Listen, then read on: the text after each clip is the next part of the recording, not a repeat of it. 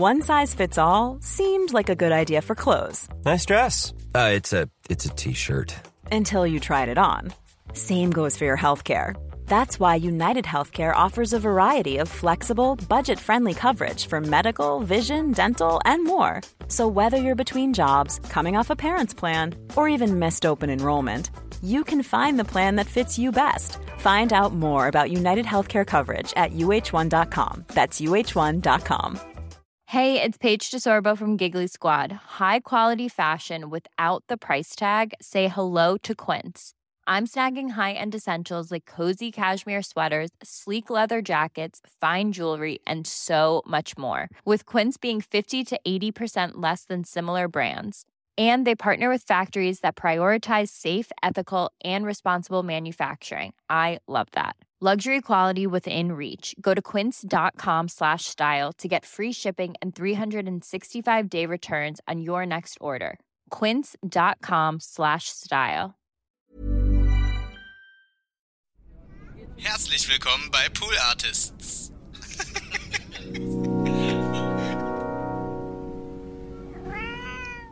Ja, das ist sehr lustig. Ich habe tatsächlich nicht mit, aber neben ihm auch mal ein Bier getrunken. Und zwar in, in Cannes gibt es ja dieses furchtbar teure Hotel. Als ich das erste Mal in Cannes war, da gibt es dieses eine ganz große Hotel, von dem mir jetzt der Name schrecklicherweise nicht einfällt, so ein Riesenkasten, ja. wo auch immer die ganzen Interviews gemacht werden und so. Und da fand ich mich am ersten Abend wieder in einer Bar und da gab es ein Bier, das hat wirklich ungelogen 16 Euro gekostet. und es war kein großes Bier. Da dachte ich wirklich, das kann nicht wahr sein. Da war ich schon mal bedient. Es war, es war auch jetzt nicht irgendwie so eine tolle Bar mit Blick auf die Croisette. Ja. Und nein, das war total überfüllt. äh, Haufen Journalisten rannten da rum. Es war total, äh, es war wirklich ätzend. Es war mega laut und so. Und das einzig Gute war, ich wendete mich total frustriert mit meinem 16-Euro-Bier von dieser Bar ab und stehe wirklich unmittelbar vor Jim Jarmusch und dachte, wow. Und da hat das Bier gleich dann doch geschmeckt irgendwie, weil das fand ich irgendwie cool. Aber ich habe mich natürlich nicht getraut, ihn anzusprechen, klar. Also, ja. das traut man sich als Fanboy dann nicht ja, so. Stimmt. Eins, zwei, drei, vier. Die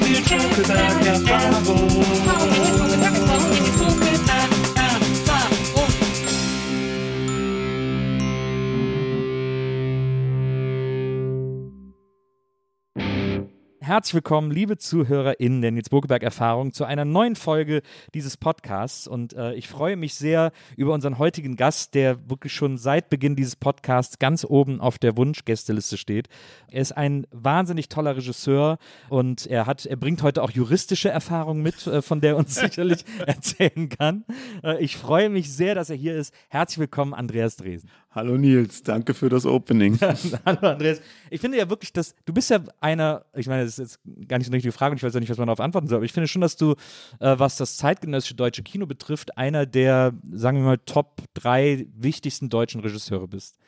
Weil so, ja, weil ich finde, dass du so, äh, also du bist ja sehr abwechslungsreich in deinen Stoffen und trotzdem bist du so ein bisschen so ein, also ich glaube so, dass, wenn ich jetzt Feuilleton-Redakteur wäre, dann würde ich jetzt sagen, du bist ein Chronist der deutschen Geschichte. Ach du Scheiße, ja. ja, naja, das hat sicherlich damit zu tun, dass ich mich für, für die politischen Dinge auch immer interessiert habe irgendwie und, äh, und dass sich dann in den, den Geschichten auch irgendwo in gewisser Weise wiederfindet, mal mehr, mal weniger, sag ich mal. Ja. Das ist schon auch manchmal ein bisschen kurios, weil die Filme teilweise ja über eine extrem lange Zeit entstehen und dann kommen die manchmal so raus und man sagt, ja, das ist der Film zur Stunde. Ich habe in Wirklichkeit aber 14 Jahre an dem Ding gearbeitet. So. Das ist manchmal schon ein bisschen seltsam mit dem Chronist sein. Ne? Weil Film, Film ist natürlich eigentlich eine sehr, sehr langwierige Angelegenheit ja. und äh, äh, deswegen kann man eigentlich so auf tagesaktuelle Dinge nicht wirklich reagieren, finde ich. Das dauert einfach zu lange, jedenfalls im Spielfilm. Äh, wundere mich immer, dass das Theater das eigentlich nicht schlagkräftiger übernimmt, weil die können. Ja. Die können ja nun wirklich heute gucken und in vier Wochen die Inszenierung raushauen oder sagen wir mal in fünf, aber im Prinzip würde es gehen. Ja.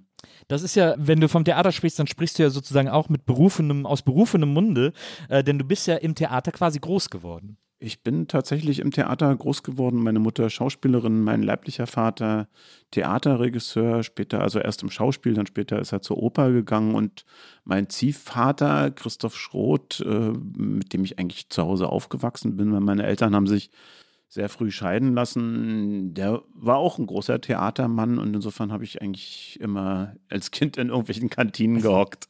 also. Wie muss man sich denn so eine Kindheit im Theater vorstellen? Also ist das irgendwie, bist du überall rumgerannt und jeder kannte dich und du konntest machen, was du wolltest oder war da auch viel Disziplin verlangt oder naja, also ich, es ist ja, meine Eltern haben sich früh scheiden lassen, hatte ich ja schon gesagt. Und meine Mutter ist halt mit mir, hat mich über zehn Jahre erstmal alleine mhm. großgezogen. Und äh, das ist, wenn man Schauspielerin ist, gar nicht so einfach. Wohin mit dem Kind? Ja.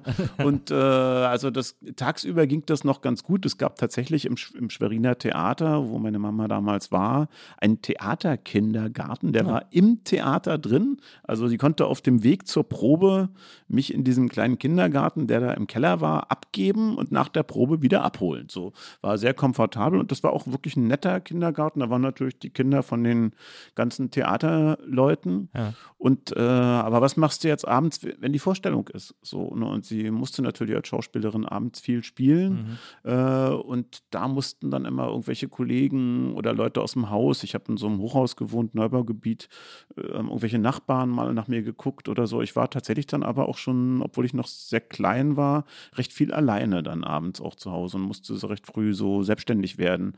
Und nachmittags, wenn dann irgendwie nach der Probe, habe ich auch meine Zeit durchaus in der Kantine verbracht und sah dann irgendwie die Schauspieler in irgendwelchen seltsamen Kostümen, äh, aber Zigarette rauchend, Schnaps trinkend. Natürlich wurde unheimlich viel getrunken in diesen Kantinen ja. damals noch. Äh, und äh, ja, das war schon ein bisschen mein Alltag irgendwie. Ich hatte mich dann daran irgendwie auch gewöhnt. Ist ja, wird ja auch heute noch, ne, in, in Kantinen, so in Theaterkantinen, äh, wird ja immer noch gerne irgendwie einer getrunken, auch so nach der Vorstellung vor allem. Ja, vielleicht eher nach der Vorstellung, weil ich habe manchmal auch so das Gefühl habe, dass das heutzutage alles so furchtbar korrekt geworden ist. So man, ist man das gar nicht mehr so macht, so diese Exzesse. So, es gab ja früher noch so Schauspieler, so wie, was weiß ich, so eine Legende wie Rolf Ludwig am Deutschen Theater, der ja irgendwie ganze Vorstellungen betrunken gespielt hat. Von dem gibt es ja die schöne Anekdote, dass er eines Abends wirklich total betrunken ins deutsche Theater kam und dann hat die Regieassistentin zu ihm gesagt, sag mal, Rolf, irgendwie das geht doch nicht, du, äh, du kannst doch nicht total besoffen die Vorstellung jetzt hier spielen. Sagt er, wieso? Ich bin doch äh, das ganze Stück über betrunken. Und so sagt sie, ja, aber im zweiten Akt nicht. Und er sagt, spiele ich dir. Das nennt man schauspielerische Effizienz, ja. Und ich habe manchmal so heutzutage das Gefühl, sowas gibt es eigentlich so gar nicht mehr so richtig. Ich weiß es nicht genau. So Halunken quasi. Ja, so ja. diese wirklichen äh, wilden, wilden Jahre auch so an der Volksbühne, was hier dann so getrunken wurde unter Frank Kastorf und so. Ich weiß gar nicht, ob das jetzt noch so dolle ist da. Ja. Aber ich, also ich, wenn ich so mal irgendwie Freunde oder SchauspielerInnen, mit denen ich befreundet bin, am Theater besucht habe, ist eigentlich, ist es eigentlich wirklich jedes Mal nach der Vorstellung noch äh, irgendwie in die Theaterkneipe gegangen und die Nächte wurden lang. Ich finde das auch sehr interessant, weil ich finde Theater ganz faszinierend. Ich habe früher auch selber ein bisschen Theater gespielt, da war ich noch Jugendlicher und habe am äh, professionellen Theater in Bonn gespielt und, ähm, und ich finde das so faszinierend, wenn ich das jetzt so heute beobachte, äh, die, die Schauspieler nach einem Stück. Ähm, dann ist da so ein, die, dann gehen die so in die Kneipe, weil die noch so brennen, weil die sich irgendwie dann so runterpegeln müssen, irgendwie nach der ja, Vorstellung. Man hat ja auch irgendwie angeblich so einen Freifahrtschein irgendwie als Schauspieler nach der Vorstellung. Man ist ja irgendwie eine bestimmte Zeit, wenn man da von der Bühne runterkommt, nicht ganz zurechnungsfähig. Ja, genau, so. Also irgendwie ist man so ein bisschen, ein bisschen durchgeknallt und man braucht dann wirklich auch erstmal so eine Zeit, denke ich, um irgendwie wieder so runterzukommen auf so ein halbwegs normales Level. Du kannst ja nicht bis abends um elf oder gar, bei Kastorf geht es ja dann bis nachts um eins, geht ja. die Vorstellung. Du kannst ja nicht nach so einer sieben Stunden Vorstellung, wo du auf der Bühne dich nass geschwitzt hast, äh, dann mit einem Schlag ins Bett gehen. Ja. Da ist ja der Adrenalinpegel okay, schön, bis morgen. Ja, naja. Das ist auch der Grund, weshalb man nach dem Drehen dann gerne abends noch ein Bier trinkt. Ja, ich bin dann, ich bin viel zu viel zu aufgeregt dann noch, äh, viel zu sehr unter Strom irgendwie. Ich könnte mich da nicht sofort hinlegen, obwohl ich total kaputt bin. Ja. Aber man braucht dann irgendwie noch so diese Zeit, wo man so ein bisschen wieder abbaut. Ja. ja. Aber glaubst du, dass das Aufwachsen in so einem äh, Umfeld, in so einem Milieu etwas ist, was äh, einerseits dir heute hilft, weil du sozusagen auch gerade mit Schauspielern deswegen irgendwie gut äh, arbeiten oder die vielleicht auch besser verstehen kannst als andere äh, KollegInnen, die irgendwie nicht so mit Schauspielern aufgewachsen sind und auch nicht so diese, diese Art kennen, die manche von denen an den Tag legen oder so. Weiß ich jetzt gar nicht so richtig, aber also sicherlich hilft das, weil äh, ich kenne natürlich insbesondere das Theatermilieu und ich arbeite ja auch im Film tatsächlich durchaus gerne mit Theaterschauspielern. Ich habe da überhaupt keine Berührungsängste. Es gibt mhm. ja Kollegen, die sagen, na, das ist dann manchmal ein bisschen zu groß, da muss man so bremsen. Finde ich eigentlich grundsätzlich gar nicht so. Und äh, äh, also ich kann damit sehr gut umgehen und das Milieu ist mir vertraut, würde ich sagen. So. Und äh, ich habe da auch durchaus meinen Spaß mit, so auch wenn der Tonfall mich manchmal ein bisschen nervt. Ja. Also so, ich mag, also ich mag gar nicht so dieses eitle Schauspielergehabe. So, das finde ich, ich bin eigentlich lieber so mit Leuten zusammen, die sehr bodenständig sind und sich nicht, sich nicht allzu wichtig nehmen. Ja ich finde, manchmal ist das ja auch so eine, hat das auch so ein Faszinosum, wenn die so eine, wenn die so eine Show machen oder so. Äh, also das, ich nehme das halt nie ernst, so, aber ich kann dem trotzdem was abgewinnen. Irgendwie. Ja, na, ich liebe sie ja auch. Sonst würde ich ja nicht so gerne mit Schauspielern arbeiten. Das ist ja auch irgendwie ein lustiges Völkchen. Und, äh, äh, und ich kann, kann mich auch gut auf Schauspieler einlassen. So, manche brauchen ja auch manchmal so ein bisschen den Theaterkrach so. Also, äh, ich weiß noch, als ich mit Alexander Scher dann zum ersten Mal gearbeitet habe, das war bei Gunda Kameramann, da waren wir im Tonstudio und haben die Songs aufgenommen, bevor wir den Film gedreht haben. Äh, und wir hatten echt nicht viel Zeit da im Studio, um, ich weiß nicht, insgesamt 17 Songs aufzunehmen. Ich glaube, wir hatten drei oder vier Tage oder so. Das war ein ganzes Album, was wir da ja. aufgenommen haben. Äh, und da sind wir am ersten Tag total aneinander geraten, weil er irgendwie den Plan anders machen wollte und so. Und da haben wir uns auch so richtig angefaucht und ich habe Türen geworfen und so sowas. Äh, und am nächsten Tag konnten wir aber total drüber lachen und ich habe dann auch zu ihm gesagt, du, ich kenne das äh, und manchmal ist das ja auch, manche Schauspieler brauchen das ja auch aus der Spannung zu produzieren und das kann ich dann auch geben, wenn, der, wenn ich merke, dass der Partner das braucht. Ich selber brauche das gar nicht so. Ja. Ich finde nur, wenn man sowas macht, das ist okay, aber man muss danach auch wieder fröhlich ein Bier miteinander trinken können und, äh, und dann ist das total in Ordnung. Das gehört halt auch ein bisschen mit dazu irgendwie, dass mal eine Reibung ist und eine Spannung ist so. Ja, ich bin auch, ich bin tatsächlich auch zu harmoniesüchtig, um so eine Spannung auszuhalten, aber ich, also zum Beispiel mit äh, Alexander habe ich auch mal äh, gearbeitet, weil ich habe so äh, zwei Podcasts inszeniert und Regie geführt äh, bei so äh, äh, im fiktiven Podcasts und bei beiden hat Alexander mitgespielt mhm. und und der ist ja auch wirklich, wenn der schon reinkommt, das ist ja das ist eine Erscheinung, ist eine Erscheinung, muss ja. er wirklich sagen. Na, wir spielen ja zusammen in der Band und wir haben ja nun wirklich auch verschiedene Filme miteinander gemacht und das macht wirklich, ich, ich liebe ihn, wir sind befreundet, ist wirklich ein ja. super Typ, finde ich und typ, ich mag den wirklich super gerne und ein grandioser Schauspieler und ja. ein toller Sänger übrigens auch. Und, äh, und so ein herzensguter, herzenswarmer Mensch so und äh, er versteckt sich halt hinter seiner Pose so. Mhm. Das finde ich aber total, mich rührt das und ich liebe das an ihm auch so. Und wenn man dahinter guckt, sieht man halt äh, den wunderbaren Menschen so. Aber manche haben vor ihm Angst. Das ist lustig, ja. Also und äh, aber die kennen ihn halt nicht gut genug. Ja, das, ich glaube das auch, dass, man, dass es manche Menschen verschreckt. Aber ich habe das auch. Ich habe den auch jedes Mal, wenn wir gearbeitet haben, es war, waren insgesamt zwei Tage jetzt. Äh, aber, aber ich habe jedes Mal so gemerkt gemerkt, dass da eine sehr, dass da ein wahnsinnig äh, super Typ äh, hinter diesem ganzen Buhai steckt und so. Und ja, das ist ja, wie gesagt, auch mehr so das, das Äußere. Äh, ja, ja. Also, und äh, äh, mich rührt das ja immer, wenn Leute gerne so cool sein wollen. Ja, das zeigt ja eigentlich fast immer, dass sie gar nicht so cool sind in Wirklichkeit, ja, weil sie so diese Attitüde so rüberbauen. Aber das finde ich bei ihm wirklich super charmant. Und äh, aber man muss es durchblicken, klar. Ja. Und also, und wie gesagt, ich, ich kann mit ihm einfach super gut arbeiten, weil wir haben dann so einen Frotzelton miteinander. Das macht dann auch schon Spaß, ja. Na, das ist ein super Typ. Und das, ich meine, den Gundermann hat er bei dir gespielt, das war ja schon fantastisch. Äh, und jetzt in, äh, in dem äh, Kurnas-Film von mhm. dir hat er ja diesen Anwalt gespielt. Und das ist so geil, wie er dieses spröde mhm. norddeutsche Reinhard Meige irgendwie verkörpert, ja. was man bei Alexander nicht so erwartet ja. auch. Das finde ich extrem überraschend, wie der sich, wie der, wie sich das drauf geschafft hat. Ja, das ist so ein Verwandlungsschauspieler. Es gibt ja so Schauspieler, sag ich mal, so ein Typ wie Jean Gabin, Gabang, der ist irgendwie immer Jean Gabang. Das ist ja. auch toll. Ich sehe ihm gerne dabei zu, wie er Jean Gabang ist, weil ja. sich in dem Gesicht auch alles so spiegelt. Und, und dann gibt es aber Schauspieler, von denen man gar nicht so richtig weiß, wie die eigentlich aussehen. So. Und, bei, und Alexander ist so ein Typ so. Also der kann sich halt komplett in andere Menschen naja, so reinmorphen, würde ich sagen, so. Und das, äh, und er ist dabei auch unglaublich fleißig. Also er, er bereitet sich wirklich akribisch mhm. auf solche Sachen vor. Also äh, er trägt das gar nicht wie so eine Standarte vor sich her. Also aber auch jetzt bei Rabiel Kurnas er ist zigmal in Bremen gewesen, war mit Bernhard Docke, seinem Vorbild dort, dem Originalanwalt, äh,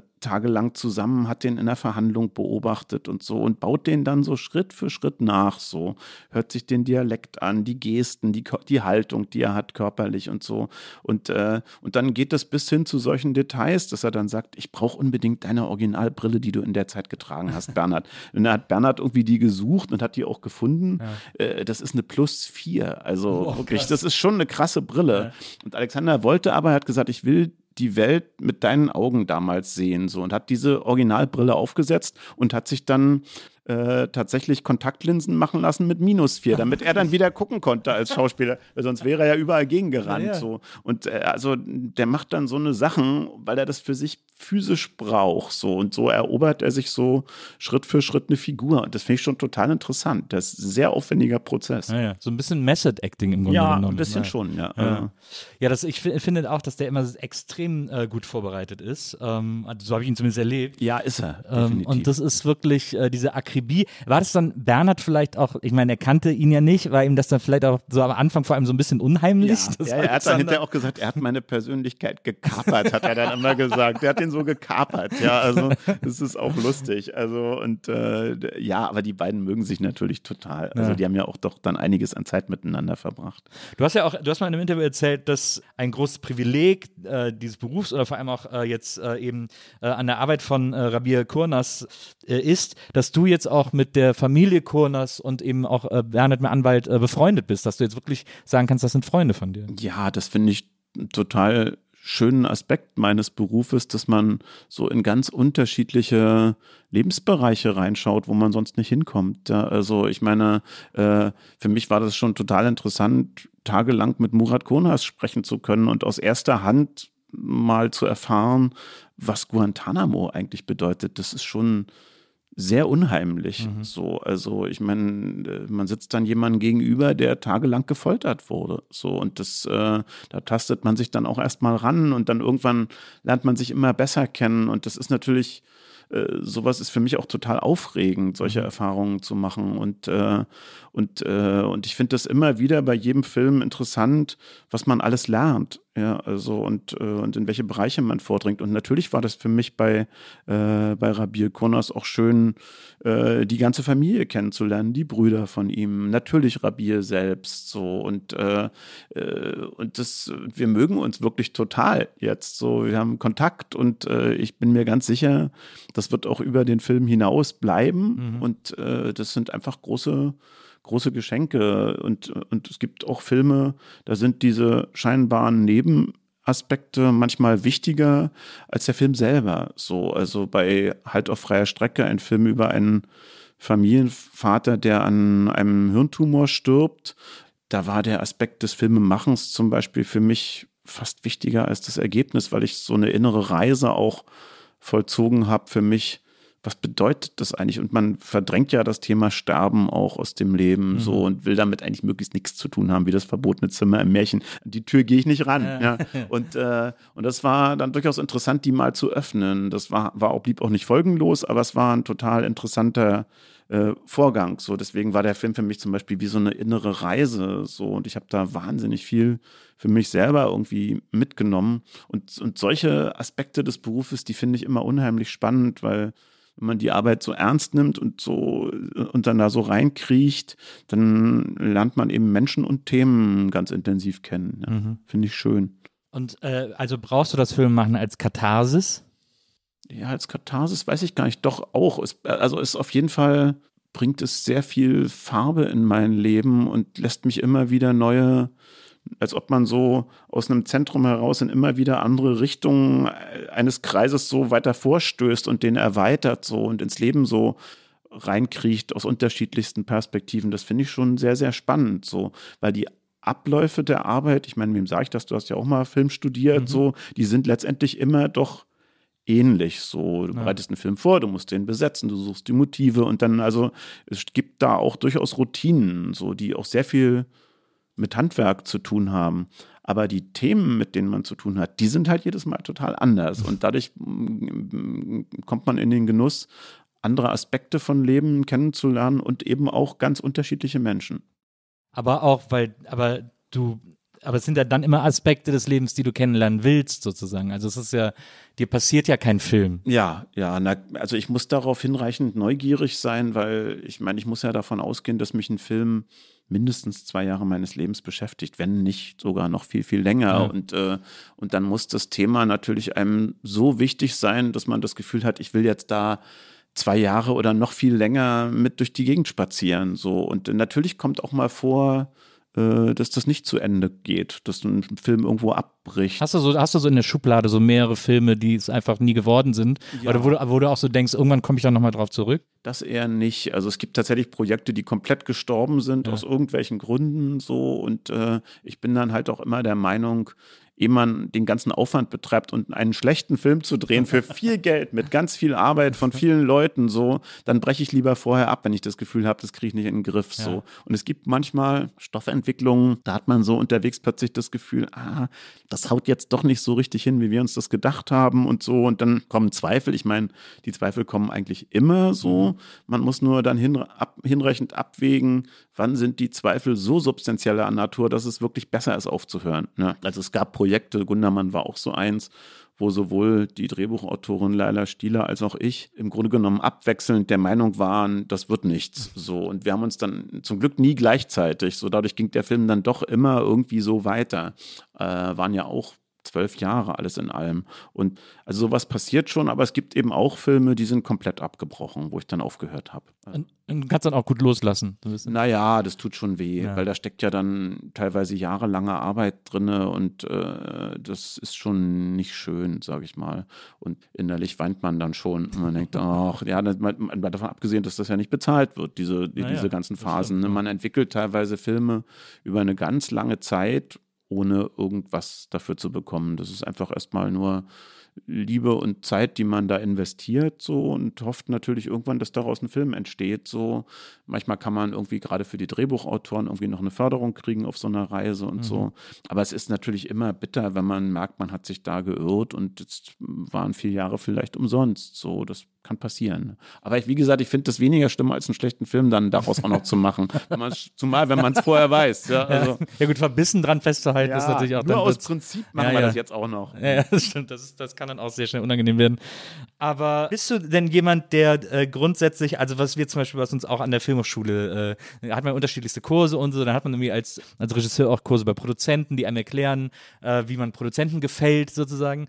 Äh, und da kriegt man immer wieder so dieses Fahrstuhl-Pitchen, diesen Elevator Elevator Pitch beigebracht, dass man es schaffen muss, äh, einen Film irgendwie in zwei Sätzen zu erzählen, sonst springen sowieso sofort alle ab.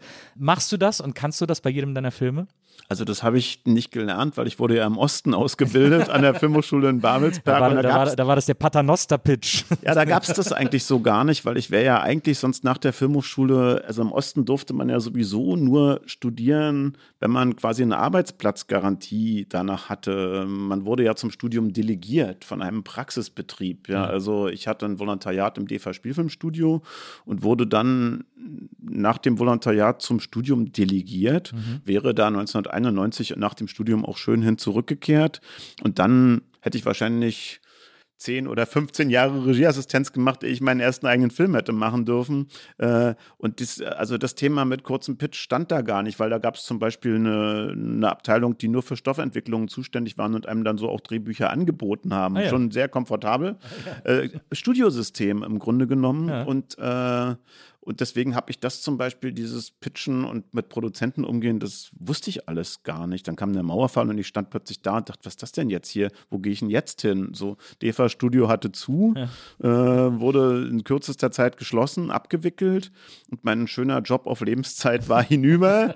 und jetzt stand ich auf dem vielgepriesenen freien Markt rum und dachte, und nu? Ja, also, und äh, und ich glaube, ich war da auch wirklich ziemlich ungeschickt die erste Zeit so. Und äh, ich habe zum Glück relativ schnell dann einen Produzenten gefunden, Wolfgang Pfeiffer, äh, hier aus Berlin.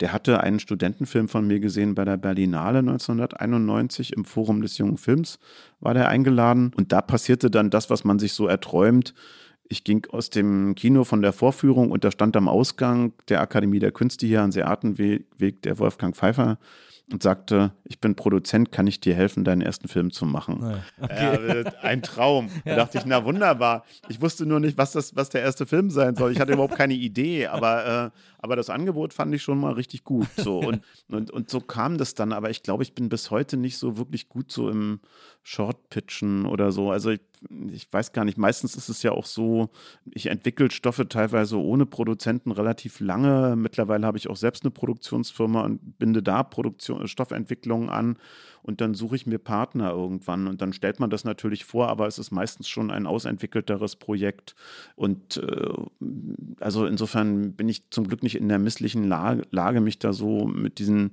drei Sätzen im Fahrstuhl verkaufen zu müssen. Ich glaube, da würde ich mich selten dämlich anstellen, ehrlich gesagt. Ich beneide die Kollegen, die das machen müssen, auch wirklich nicht, weil das finde ich echt Hölle, weil ich bin kein Werbeträger meiner Person. Mhm. Ne? Also ich finde, das müssen wir auch nicht sein, mhm. weil ich meine, Filme machen selber ist schon kompliziert genug, aber jetzt auch noch Werbung noch dazu in eigener Sache zu machen, finde ich echt, das, also, das ist mir total fremd. So, also, und ich glaube, würde mich da echt nur dämlich anstellen. Ja, ich ich finde es auch ein seltsames Konzept. Also, ja. ich glaube, eine gute Geschichte, es gibt gute Geschichten, die kann ich in zwei Sätzen erzählen. Es gibt ja. gute Geschichten, da brauche ich einfach fünf Sätze oder zehn Sätze für. Ja, oder es reichen 30 auch nicht. Genau, also, gerade bei epischeren Stoffen oder, oder Stoffen, die jetzt nicht so die klassische Dreiaktigkeit äh, implizieren, dann wird das manchmal sehr kompliziert. So, mhm. also gerade meine Lieblingsfilme, äh, die sind ganz schwer auf einem Punkt zu erzählen. So, also du hast ja hier freundlicherweise hier den, ja, den guten Jim Jarmusch hingestellt. ja, also erzähl mal so einen Film wie Stran Strangers in Paradise in zwei Sätzen. Ja. Das geht überhaupt nicht. Ja. ja, also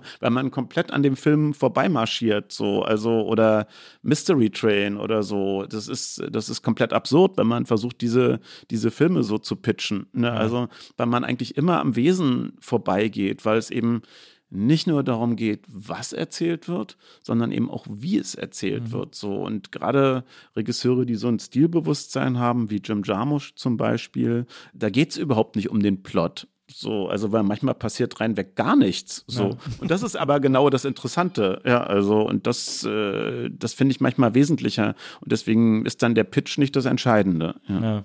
Ja, das ist auch, wir haben dir Jim Jarmusch extra hingestellt. Ja, äh, ich habe es sehr freundlicherweise gesehen, das baut mich auf. ja, wir wollen natürlich unseren Gästen immer äh, Leute hinstellen, die sie inspiriert haben oder die sie, die sie irgendwie gut finden und so. Und du hast ja auch mal gesagt, dass Jim Jarmusch einer deiner äh, Lieblingsregisseure ist. Ja, das ist sehr lustig. Ich habe tatsächlich nicht mit, aber neben ihm auch mal ein Bier getrunken. Und zwar in, in Cannes gibt es ja dieses furchtbar teure Hotel. Als ich das erste Mal in Cannes war, da gibt es dieses eine ganz große Hotel, von dem mir jetzt der Name schrecklicherweise nicht einfällt, so ein Riesenkasten, ja. wo auch immer die ganzen Interviews gemacht werden und so.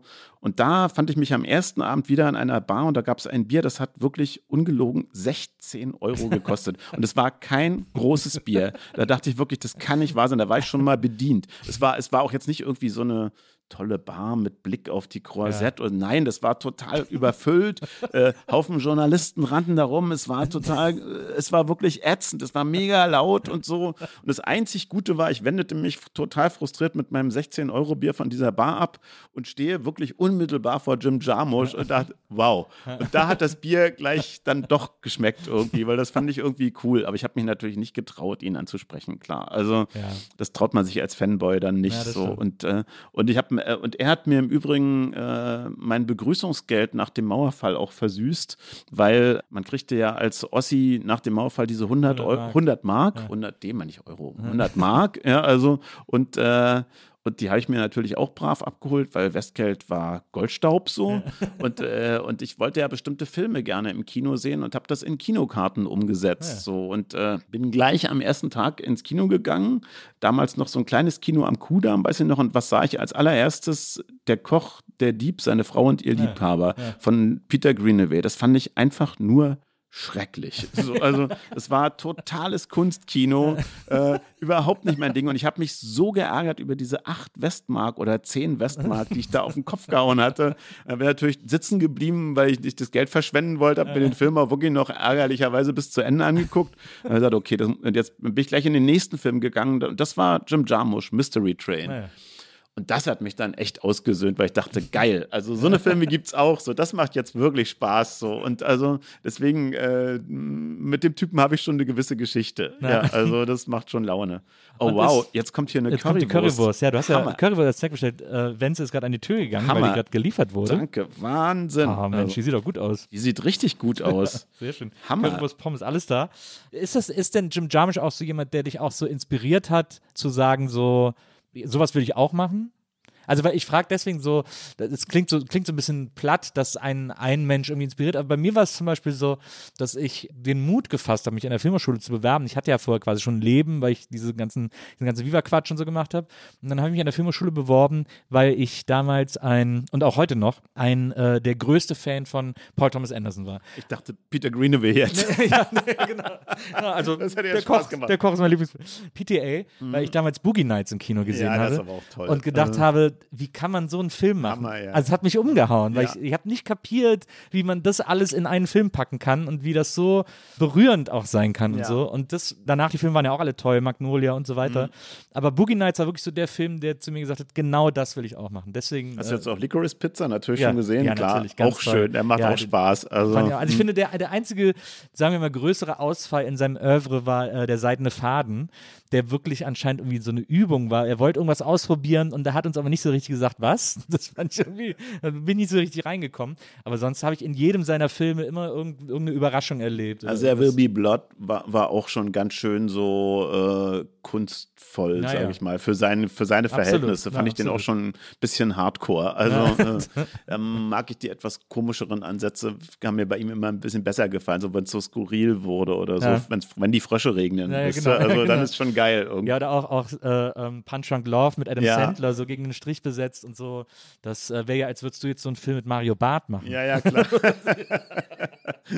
nee, aber natürlich gibt es solche, gi- gibt's solche Leute, die einen inspirieren. Aber bei mir sind das ehrlich gesagt mehrere. Also so das, äh, äh, ich liebe ja auch Ken Loach, so, also den finde ich einfach auch als Typen, mit dem hatte ich nun das Vergnügen, mehrfach reden zu dürfen. Und das war wirklich für mich auch echt jedes Mal ein Erlebnis, weil das auch so ein ein toller Mensch ist, ja, also so fein und, äh, und mit so einem genauen sozialen Blick auf Gesellschaft. Er ist nun auch noch Kommunist so Ja. und, äh, und, und hat einen, einen Blick für die Leute, die so äh, unter das Messer geraten in unserer Gesellschaft. Und das war mir immer sehr herzensnah oder auch solche Leute wie die da Den Brothers oder so. Also Aki Kaurismäki. Also da gibt es eine ganze Reihe von, von Regisseuren, die ich toll finde und natürlich nicht zuletzt auch die Osteuropäer, mit denen ich so groß geworden bin an der DDR-Filmhochschule und davor ja, in der DDR hat man ja auch viel sowjetisches Kino gesehen, polnisches Kino und da gab es echt auch wirklich ganz, ganz tolle Sachen so Ja. und äh, die mich auch geprägt haben und,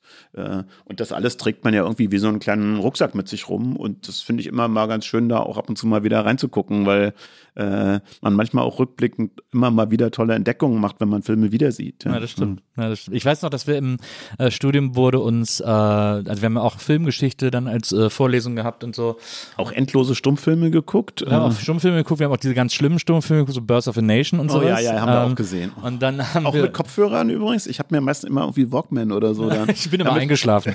ja, das, Filmgeschichte war morgens um 10 im Kino, da hatte ich keine Chance wach zu bleiben, wenn das Licht ausging. ja, das ist auch der Horror. Ich meine, gerade bei Stummfilmen, wenn du dann wirklich nur so, also zehn verpennte Studenten, die abends noch im Club waren, sitzen da, der, die Alkoholfahne hängt in der Luft äh, und dann hörst du nichts weiter als das leise Projektorrattern aus dem Vorführraum. Ja, sein, also weil Stummfilm im härtesten Fall ist wirklich stumm. Da, Früher hat dann noch ein Pianist gespielt, aber da spielt eben gar nichts so. Und dann hörst du anfangen, fangen dann an die Kommilitonen irgendwie zu schnarchen neben dir und so. Und ich so, ach du lieber Himmel, irgendwie, oh, Ja, das war echt hart. ich habe mir manchmal dann Walkman aufgesetzt und irgendeine Musik dazu gehört irgendwie, selbst wenn sie gar nicht gepasst hat. Ja, Birth of a Nation ist natürlich Hardcore. Ja, Ja, das also. hat, wir hatten eine ganz tolle, äh, also die Professorin äh, für äh, Filmgeschichte und war fantastisch in München. Äh, die, den Unterricht bei der habe ich geliebt. Ich habe nur einfach die Filme, ich habe das einfach nicht Ich habe geschafft. die Filme nicht gesehen, aber Ja, der Unterricht war bei, gut. Bei Metropolis war auch, ich habe sie, ich, ich hab, wollte sie dann versuchen zu überreden, dass wir die ähm, Metropolis-Version gucken mit diesem Giorgio Moroder-Soundtrack aus den 80ern. Fand sie nicht cool, Ja, sie, fand, sie hat uns kurz gezeigt, so einen Ausschnitt, habe ich gesagt, das ist doch großartig. Und dann war ich aber der Einzige.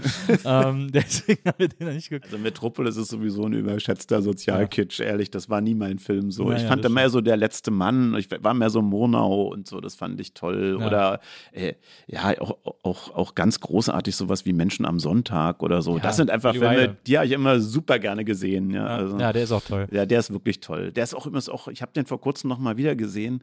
Der ist auch wirklich total modern, auch von auch. der Erzählweise. Das Total, ich habe den auch vor kurzem nochmal gesehen und da, man wundert sich ja manchmal, gerade bei diesen Stummfilmen, äh, was für moderne also Erzählweise, Ja. Schnitttechniken damals irgendwie schon einfach genutzt wurden. Und man sieht da wirklich ganz faszinierend, finde ich, weil der ja auch so ein bisschen äh, dokumentarisch ist. Übrigens, Eugen Schifftan hat da Kamera gemacht. Der hat später diese ganzen Trickverfahren entwickelt und so. Und der hat aber da so ganz dokumentarisch auch den Berliner Alltag Ende der 20er Jahre eingefangen. Das ist toll. Man sieht die Stadt mit ganz anderen Augen irgendwie. Ist, äh, äh, also äh, für die Zuhörer vielleicht auch, das gibt's auf YouTube. Das kann man das umsonst sich angucken. stimmt, ja. Das macht wirklich Spaß. Also der ist auch gar nicht so schlecht nachvertont, finde ich. Also der ist dann wirklich auch in dem Fall nicht stumm und, und ist auch kurz. Also ist 70 Minuten, glaube ich, genau, oder so. ja, ja, irgendwie so.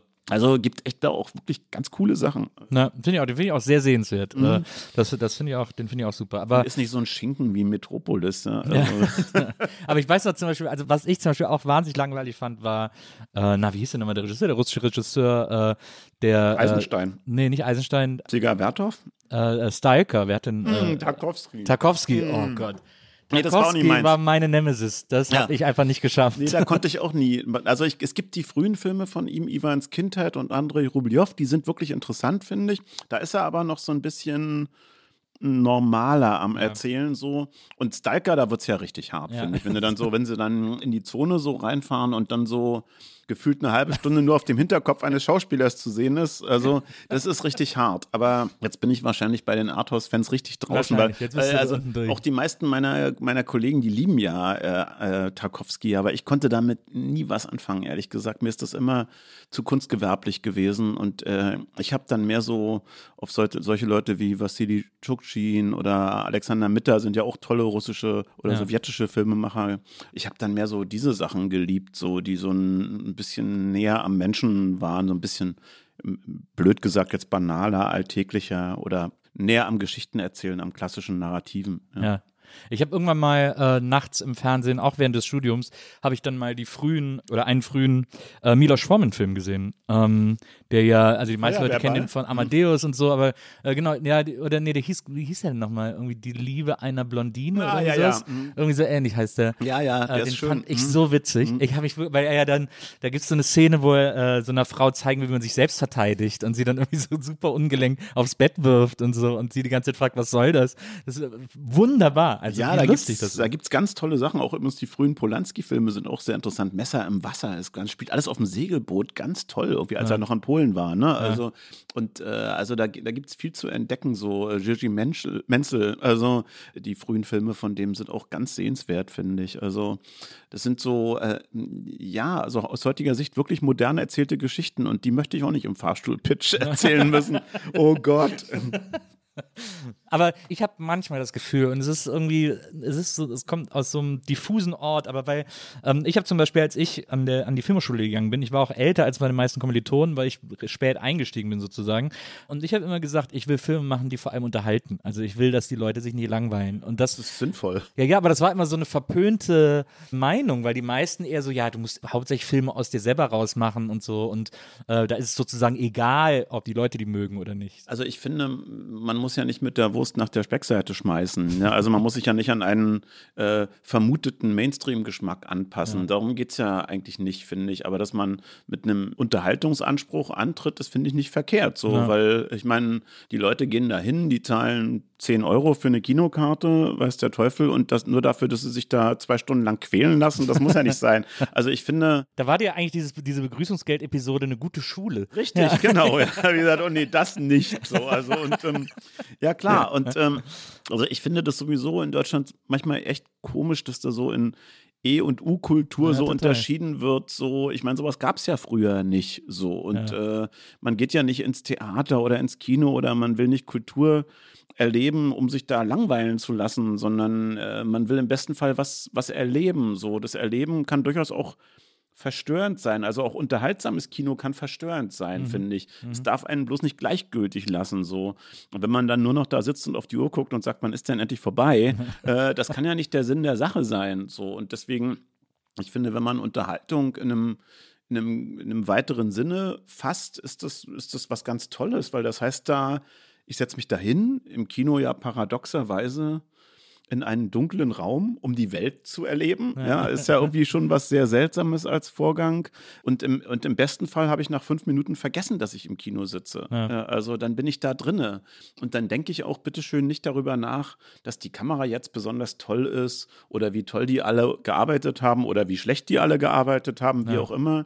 Ich vergesse das. Ich gehe völlig in diesem Film auf. So.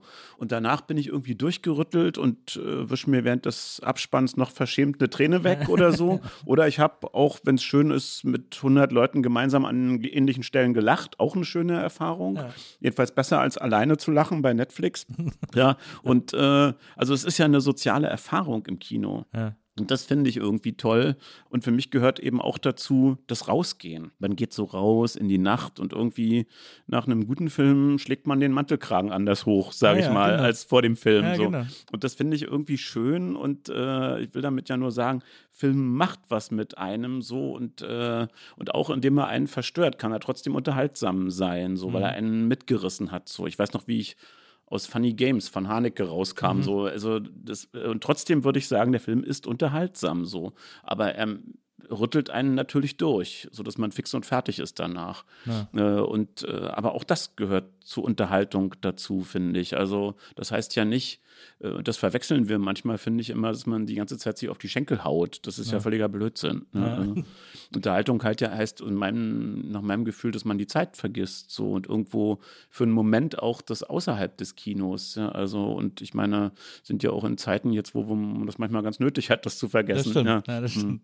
Es ist ja auch, wenn man da sitzt und sich überlegt, wie haben die das gemacht oder man so über, also man theoretisiert oder man über, äh, über Arbeitsdinge nachdenkt oder so, das ist ja eigentlich das beste Zeichen, dass der Film nicht gut ist. Weil man Richtig. Zeit hat, über sowas nachzudenken, wenn man so abdriftet. irgendwie. Ja, das ist totaler Mist. Irgendwie. Das darf eigentlich nicht passieren. Es gibt, also das ist aber auch ein Qualitätskriterium, wenn einem das einfach nicht gelingt. Also es gibt so Filme, also ich habe La Strada von Fellini, ich weiß nicht, schon so oft gesehen. Und äh, es gelingt mir einfach nicht, auf diesen Film drauf zu gucken so, Ja. und, und, und den analytisch zu betrachten. So, das gelingt mir einfach nicht so. Und das ist dann sozusagen im Umkehrschluss auch ein Beweis, dass der Film wirklich klasse ist. Ja. Selbst mit dem größten Distanzierungswillen schafft man nicht drauf zu gucken und rauszukriegen, wie hat der Typ das hingekriegt. Unglaublich, ja. Und so eine Filme kennt wahrscheinlich jeder, wo man einfach nur egal wo einsteigt und sofort fängt man irgendwie an zu heulen oder so. Ja? Also ich bin ja auch so ein Heuler im Kino irgendwie. Ich auch total. Ich bin sofort irgendwie Tränen überströmt, Ja. bestimmte Knöpfe gedrückt und schon geht's los. Ja, Ja, ja, also. Und man, manchmal ärgert es mich auch, wie einfach man Ja. mich dazu bringt. ja, wie Es- loszuheulen. ich, ich, ich, ich lasse mich auch zum Heulen manipulieren. Das ärgert mich dann auch richtig. Ich Ja, ja, heule auch leider manchmal bei schlechten Filmen.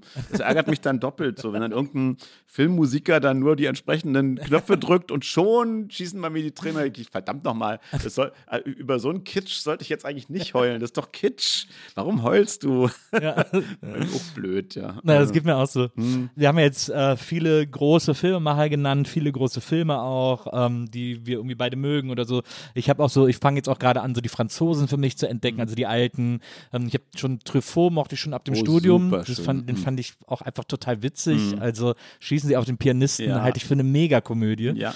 Ähm, Da gibt es ja übrigens diese lustige Einstellung. Ne? Also die ist ja ein Klassiker geworden in der Filmgeschichte. Wenn die beiden Gangster da im Auto sitzen und reden und, äh, und der eine sagt zum anderen, du, das glaube ich aber jetzt nicht sinngemäß und dann sieht man, Genau. da, also wenn, wenn du das nicht glaubst, dann soll er, wenn das nicht, wenn das nicht wahr ist, sagt er, dann soll auf der Stelle meine, meine Mutter tot umfallen. Und dann kommt dieser kurze Schnitt, wo die Mutter in der Küche steht, die man sonst in dem ganzen Film nie sieht, die sich ans Herz fasst, Genau. rückwärts überkippt und dann schneidet es zurück ins Auto. So.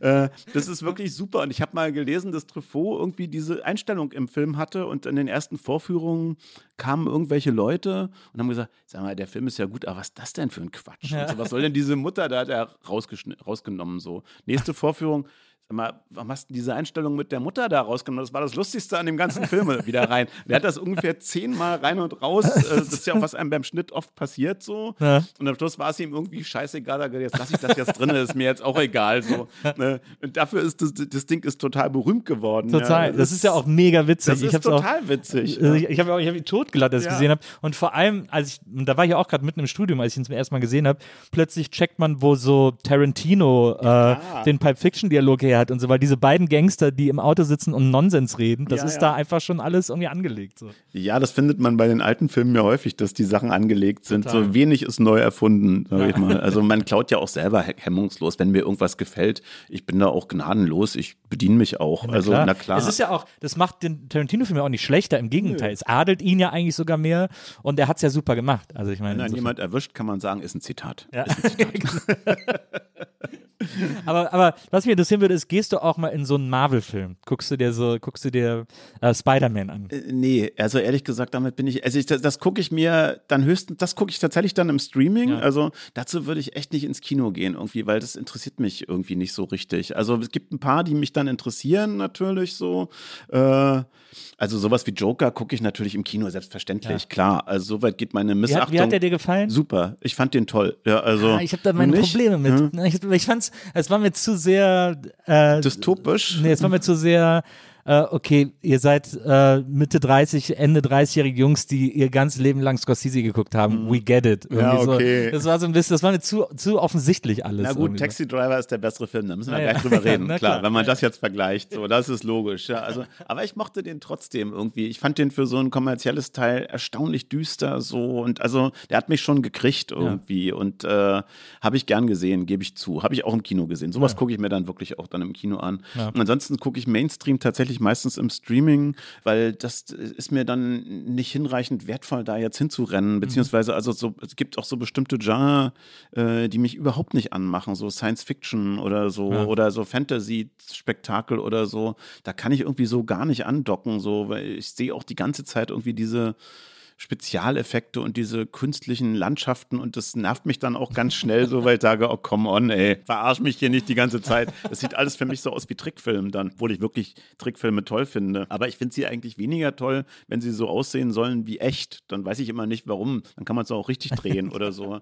Muss ja auch irgendwie den König der Löwen dann als voll animiert nochmal gegeben haben, aber wo das alles so wie echt aussieht oder Ja, so. ja, okay, das ist, finde ich, auch bescheuert. Diese, ich nicht gesehen. Ich hab den Trickfilm Remakes. gesehen, Ja, ja, ja. ja, ja. Ja, wozu? Ja, das war so ein komischer Trend, der ist Gott sei Dank auch wieder irgendwie so abgeebbt, aber eine Zeit lang haben die plötzlich alle Disney-Filme so auf nochmal in so echt nach und ich habe irgendwie auch, ich habe es auch nicht kapiert. Ja, so wie auch 3D, das kommt und geht immer mal wieder, das wird immer mal wieder versucht. Ich- Mich nerven schon diese komischen Brillen irgendwie und also äh, ich, ich tue mich ja selbst mit, mit einem Surround-Sound manchmal schwer im Kino, wenn plötzlich irgendwelche Effekte von hinten kommen. Da ich manchmal so, ich drehe mich rum im Kino und denke, was ist das denn jetzt? Ich erschrecke dann richtig, weil ich meine, diese Leinwand ist nun mal da vorne irgendwie. Ist komisch, wenn hinten eine Tür knallt, denke ich, ist jetzt jemand gegangen oder was? Also ich bin da auch, wenn ich dann in der Tonmischung sitze und meine eigenen Filme mische, super vorsichtig mit diesen Effekten, weil ich weiß, wie das auch stören kann. So, wenn man das geschickt macht, finde ich, dann, dann führt das zu einem zusätzlichen Effekt von Id- Identifikation. Ne? Also, dass der Raum einen wirklich umschließt, auch akustisch so.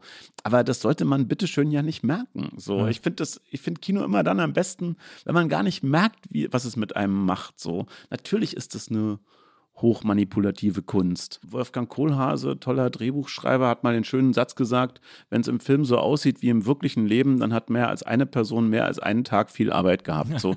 Und das stimmt. Ja, also äh, es steckt unheimlich viel Arbeit da, dahinter, äh, wenn es eigentlich so wie nach nichts aussieht. So und so selbstverständlich daherkommt. So. Und das finde ich fast immer die geilsten Filme, irgendwie, wo du sagst, Ach, guck an. Und schon bin ich in der Geschichte und habe gar nicht gemerkt, dass der Kameramann da irgendwie ganz tolle Sachen macht. Aber der macht die tollen Sachen eben, um mich mitzunehmen. Die Leute, die da arbeiten, die verführen mich. So. Ja. Ich finde, das hat was mit Verführung zu tun, gutes Kino. Und, äh, und dann fühle ich mich eingeladen und ich lasse mich gern verführen. So. Und, äh, und denke dann auch nicht gerne drüber nach, wie es gemacht ist. So. Und das finde ich irgendwie das Schönste. Und wenn ich dann so dauernd diese Kunstwelten oder tolle Effekte oder was weiß ich, oder das ballert aus allen Rohren. Immer denke ich immer, Leute, geht mir nicht auf den Geist irgendwie. Also mein Leben ist anstrengend genug, geh weg. Also ich will hier eine Geschichte sehen. Was, was hast du denn zu erzählen, außer ganz schnell zu schneiden? So ja. und also äh, mir ist das meistens so, dieses Überwältigungskino mit zu vielen Effekten, das ist einfach nie meins, weil da bin ich ganz schnell draußen. So, weil ich, ja, ich sehe seh natürlich, was dann da veranstaltet wird, aber äh, das strengt mich dann einfach nur an. Ja, ich verstehe. aber ist Geschmackssache, ganz klar. Ja, klar. Mhm. Ja, klar. Ähm, jetzt ist es ja so, bei, äh, vor allem bei deinen früheren Filmen, die äh, hatten ja oft so einen äh, ein Look oder einen äh, Anspruch oder einen Appeal, der sehr realistisch war, ähm, der sehr echt war und der sehr nah war, auch vor allem. Deswegen wurde dir ja oft äh, nachgesagt, sozusagen von äh, Kritik und Feuilleton, dass äh, deine Filme äh, einen besonders hohen Grad an Authentizität mitbringen würden. Aber Authentizität ist ja eigentlich totaler Kappes. Das ist Kappes, kann man schon so sagen. Ja, also, äh, also wenn man, wenn man die Wirklichkeit im Kino sucht, ist man einfach am falschen Ort. So, also da sollte man lieber aus dem Fenster gucken, finde ich. Also, weil das ist einfach Blödsinn. Das Kino ist hochmanipulativ. Also ich meine, wer weiß denn, was passiert ist, bevor ich die Kamera eingeschaltet habe und nachdem ich sie ausgeschaltet mhm. habe? Wer weiß denn, was hinter der Kamera passiert ist? Das sind ja alles schon Entscheidungen, gestalterische Entscheidungen. Die ja. hat ein Filmteam in irgendeiner Form getroffen. So, das hat was mit, mit, einem, mit einer Auswahl zu tun, die man trifft. Wir zeigen eben nicht das ganze Leben, sondern nur einen Teil. So. Und welchen Teil wir zeigen, das haben wir uns überlegt. Und damit fangen wir ja schon an, den Zuschauer in eine Richtung zu führen. Und äh, und deswegen ist Authentizität, finde ich, im Zusammenhang mit Kino ein Quatsch. Ja, also beschreibt bestenfalls eine Wirkung. Also, dass ja. man so sagt, ah, wirkt so wie vor meiner Haustür so. Das ist ja schön. Das kann man auch als Kompliment nehmen, wenn man sagt, okay, wenn das der Effekt ist, ist der durchaus gewünscht, weil das finde ich auch ganz schön manchmal, wenn man im Kino sitzt und so das Gefühl hat, erkenne ich. Genau so. Äh, hätte ich jetzt nie so sagen können. Ja, und äh, gibt ja auch diese, ich weiß nicht, ob du das schon mal hattest, wenn man dann so mit der Freundin im Kino sitzt und dann gibt es irgendeine Szene, wo du denkst, Oh, ja, da, jetzt muss ich gleich darüber reden. Hoffentlich ja, ja. denkt die jetzt nicht genau das, was ich jetzt gerade denke. Oh, und hoffentlich gibt es nicht nach dem Kinobesuch jetzt blöde Diskussionen. Ja, das, da waren wir alle schon mal an das diesem Ort. Das haben wir doch schon mal erlebt, oder? Also, und, äh, das sind eigentlich auch geile Kinoerlebnisse, wobei, naja, aber, äh, aber zeigt eigentlich, dass der Film gut ist. also finde ich, wenn man solche Momente hat, wo man denkt, oh verdammt, ach, ach, äh, ja, das finde ich, sowas finde ich eigentlich schön. Ja, das stimmt. Aber dieses, es ist so seltsam, dass diese, dass es, es gibt so eine Sehnsucht nach so einem Authentizitätsbegriff, die ja. irgendwie halt natürlich auch meistens von Leuten kommt, die es quasi nicht selber machen, aber der irgendwie, das ist so ein Anspruch, dem auch man gar nicht gerecht, also kann man nicht und muss man auch und sollte man auch gar nicht, weil irgendwie. Nee, ich versuche das auch immer zu durchbrechen eigentlich. Also gerade bei diesen, das sind ja meistens diese improvisierten Filme, die ich gemacht habe, so die gar kein Drehbuch hatten,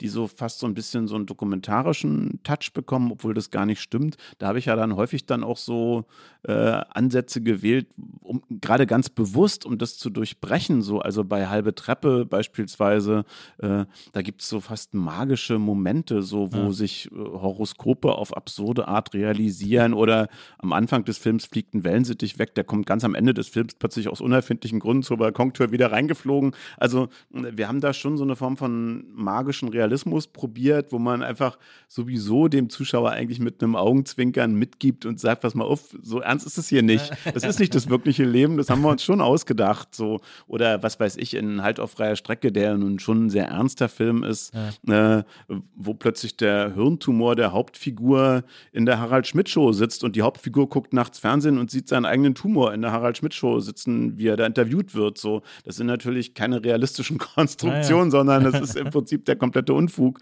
Und trotzdem wird dann gesagt, ja, das ist authentisch. So, das ist natürlich komplett gebrochen. So, ja. ne? Und ich mag solche Konstruktionen eigentlich auch, wo das so manchmal ein bisschen absurd wird. So, das finde ich eigentlich auch schön. Ja, ich hatte im äh, Studium, ich habe dann mal, äh, ich glaube, für einen der letzten Filme, die ich machen wollte, die habe ich dann noch nicht gemacht, äh, aber lustigerweise eine Idee, die ich seitdem immer noch mit mir rumtrage, bin ich damals zu unserem Drehbuchdozenten gegangen, das war Michael Gutmann, toller mhm. äh, Autor, super Typ, ich habe mit dem super gerne gearbeitet ähm, und äh, dem habe ich dann diese Idee erzählt und der fand dann, äh, weil die ist dann so gekippt in der Mitte. Mhm. Ähm, also es, äh, das waren irgendwie zwei Typen gehen aus und dann landen sie, gehen so, machen einen lustigen Abend, trinken was, landen in so einer Zaubershow in so einem runtergerockten Laden, wo so nichts los ist. Also fünf Leute sitzen am Publikum äh, und die, der Zauber auf der Bühne ist auch äh, eher unmotiviert bei der Sache und seine Assistentin auch so ein bisschen. Und dann machen sie zersägte Jungfrau, die sind mit diesen, wo sie sich in diese Kiste legt und dann werden diese Kisten auseinandergezogen ähm, und dann äh, äh, sagt dieser Zauberer,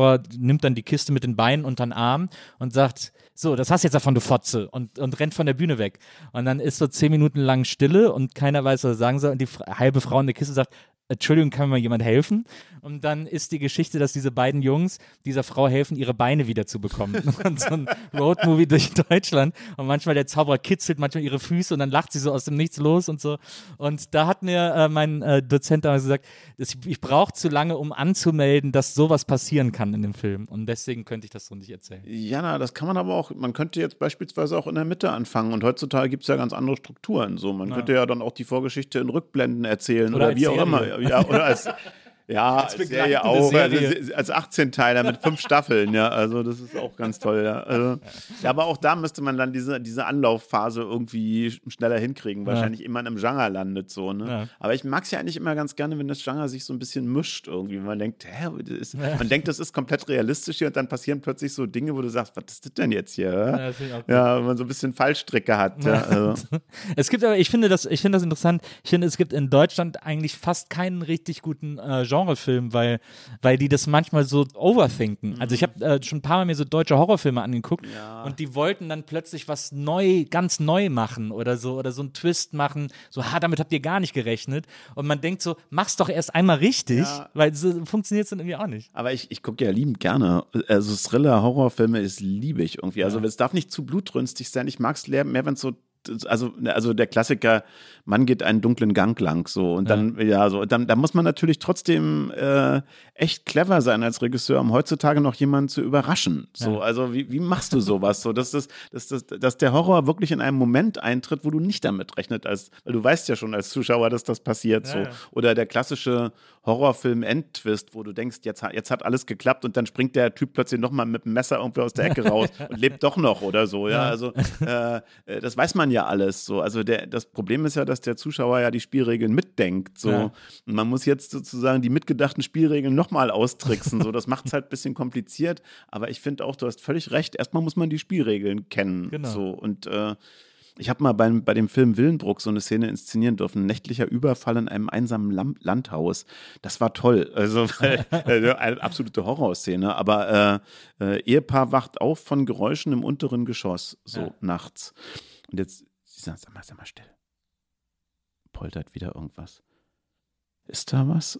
Ein Haus, wo wirklich links und rechts 20 Kilometer nichts steht. Ja. Also, und sa sagt er, warte, ich gehe mal gucken. Nein, sagt sie so. Dann, dann geht er irgendwann los. Und dann habe ich wirklich zwei Drehtage lang gedreht, wie die beiden eine Treppe runtergehen. Das ganze Team hat gesagt, du bist total verrückt, das kannst du nie machen und so. Ich brauchte diese vielen Einstellungen, damit dann der Überfall stattfinden kann. So, der geht dann ruckzuck, der geht relativ schnell. So, ja. das sind auch viele Einstellungen gewesen, aber du musst das erstmal auf diese Rampe schieben mhm. und, äh, und, und, um jede Ecke, wo die rumkommen, musst du denken, jetzt passiert's. Ja. Nee, pass, passiert wieder nicht. Komisch. Also, äh, und diesen Moment herauszuzögern, das braucht auch Zeit und auch erzählerisches Geschick. Und das finde ich halt interessant, so mit ja. sowas zu spielen. Und also, ich habe das geliebt. Würde eigentlich gerne mal einen Horrorfilm machen. Das würde mir richtig Laune machen, weil da braucht man echt ein super Handwerk für und äh, äh, das finde ich eine ziemlich hohe Schule, das spannend zu erzählen. Das so stimmt, ja. Das ist, ich finde auch, ich finde deswegen zum Beispiel auch eines der äh, wenigen brillanten Bücher, die ich über Film gelesen habe, war eigentlich, äh, wie haben Sie das gemacht, äh, Herr Hitchcock, äh, in dem nur Interviews von Truffaut mit ja, Hitchcock. Äh, großartig. Da, in, dem, in dem Buch habe ich so viel gelernt, ja. wie in fast keinem anderen. Also das ist wirklich für alle Filmschaffenden, glaube ich, die Bibel, weil sich da einfach auch zwei Großmeister Du musst immer schlucken, weil ich immer diese ja, Currywurst ja, zwischendurch esse, ne, damit ihr hier nicht kalt wird. Die schmeckt übrigens wirklich extrem ja, lecker. Cool, hm, ja, aber diese, äh, die beiden, also ich meine, jeder ein Meister seines Fachs, äh, Truffaut und Hitchcock sich unterhalten. Und das finde ich auch ganz erstaunlich, wie, äh, wie brillant Hitchcock seine eigenen Filme auseinander nimmt. Der sieht die ja total kritisch so und sagt doch, ne, das ist jetzt überhaupt nicht gelungen, die Sequenz und so. Und also und der war ja nun wirklich ein extrem innovativer Regisseur, der ganz viel fürs Kino erfunden hat. So. Ja. Und bis ins kleinste Detail, so die Erregung einer Figur über die Staubwolke hinter dem wegfahrenden Auto dargestellt und solche, ja, ja. solche Dinger, ja, bis hin zum äh, viel gerühmten Vertigo-Effekt und so. Ja. Also deswegen, das Buch ist wirklich eine Bibel und ich denke, das werden Generationen von Filmschaffenden immer wieder lesen, weil es einfach auch super Spaß macht, zwei solchen tollen Leuten einfach beim Nachdenken zuzuhören, ja. Total. Also es ist auch wirklich äh, eine Empfehlung für Leute, die auch gerne Filme gucken Ja, oder die sich grundsätzlich interessieren. Das ist ganz auch immer noch höchst aktuell und sehr, sehr, äh, sehr, sehr spannend zu lesen. Und die Hitchcock-Filme übrigens kann man sich zum größten Teil auch wirklich noch angucken. Neulich habe ich Francie noch mal gesehen, dachte ich, okay, der hat es jetzt nicht ganz geschafft. Äh, das ist aber auch ein ganz später und der sieht so plötzlich so voll 70er Jahre mäßig aus Ja. und dachte ich, hm. Äh, und Hitchcock kann ja auch, was man gar nicht so auf dem Schirm hat, der inszeniert ja auch ganze Passagen wirklich komplett theatralisch. Da ist eine Halbtotale, da steht eine Gruppe von Schauspielern, die führen Gespräche, manchmal über fünf, sechs Minuten so. Äh, und dann hebt er sich alles auf, das ganze Einstellungsfeuerwerk, dann für den einen Moment, wenn dann der Mord passiert oder so. Also Klassiker Deal M for Murder ist, äh, da ist, wird ganz viel, das ist ja eigentlich ein Bühnenstück, ganz viel ist so ein Konversationsdrama so und äh, fast alles in der Halbtotale gedreht. Und dann gibt es die paar Szenen, die hauen richtig rein. Ne? Da ist er wirklich dann brillant. Äh, Ja, das stimmt. Das gibt ja auch diesen äh, Film mit diesen Studenten, der quasi auch nur in dieser Wohnung spielt. Das ist ja auch so ein Hitchcock. Der- Äh, Cocktail für, Cocktail für eine Ja, Leiche, genau, The Rope. Ja, genau. äh, Ja, genau. Das ist der erste im im Prinzip One-Shot, aber der konnte das natürlich damals nicht in einer Einstellung drehen, was heute digital kein Problem ist. Die mussten ja immer durch die, durch die Filmrollen, auf denen sie gedreht haben, die waren ja immer so. Ja, wenn du, selbst wenn du auf einer großen Rolle drehst, schaffst du so 15, 20 Minuten, war die lang. Also mussten sie doch irgendwie alle 20 Minuten einen versteckten Schnitt machen. Meist sind die dann auf irgendeine Wand zugefahren, haben an der Wand vorbeigeschwenkt oder irgendwie sowas. Ja, also heutzutage ist es einigermaßen lächerlich, wenn man sich das anguckt. Aber wenn man das mal mit dem technischen Aufwand be betrachtet, der in den 50er Jahren dafür gemacht werden musste, ist das gigantisch, ja, was der schon konnte damals. Wahnsinn. ne? Ja, das stimmt. Ich, ich finde auch, äh, das fand ich auch, ich äh, quatsch jetzt mal ein bisschen länger, dann kannst du noch ein bisschen Currywurst essen.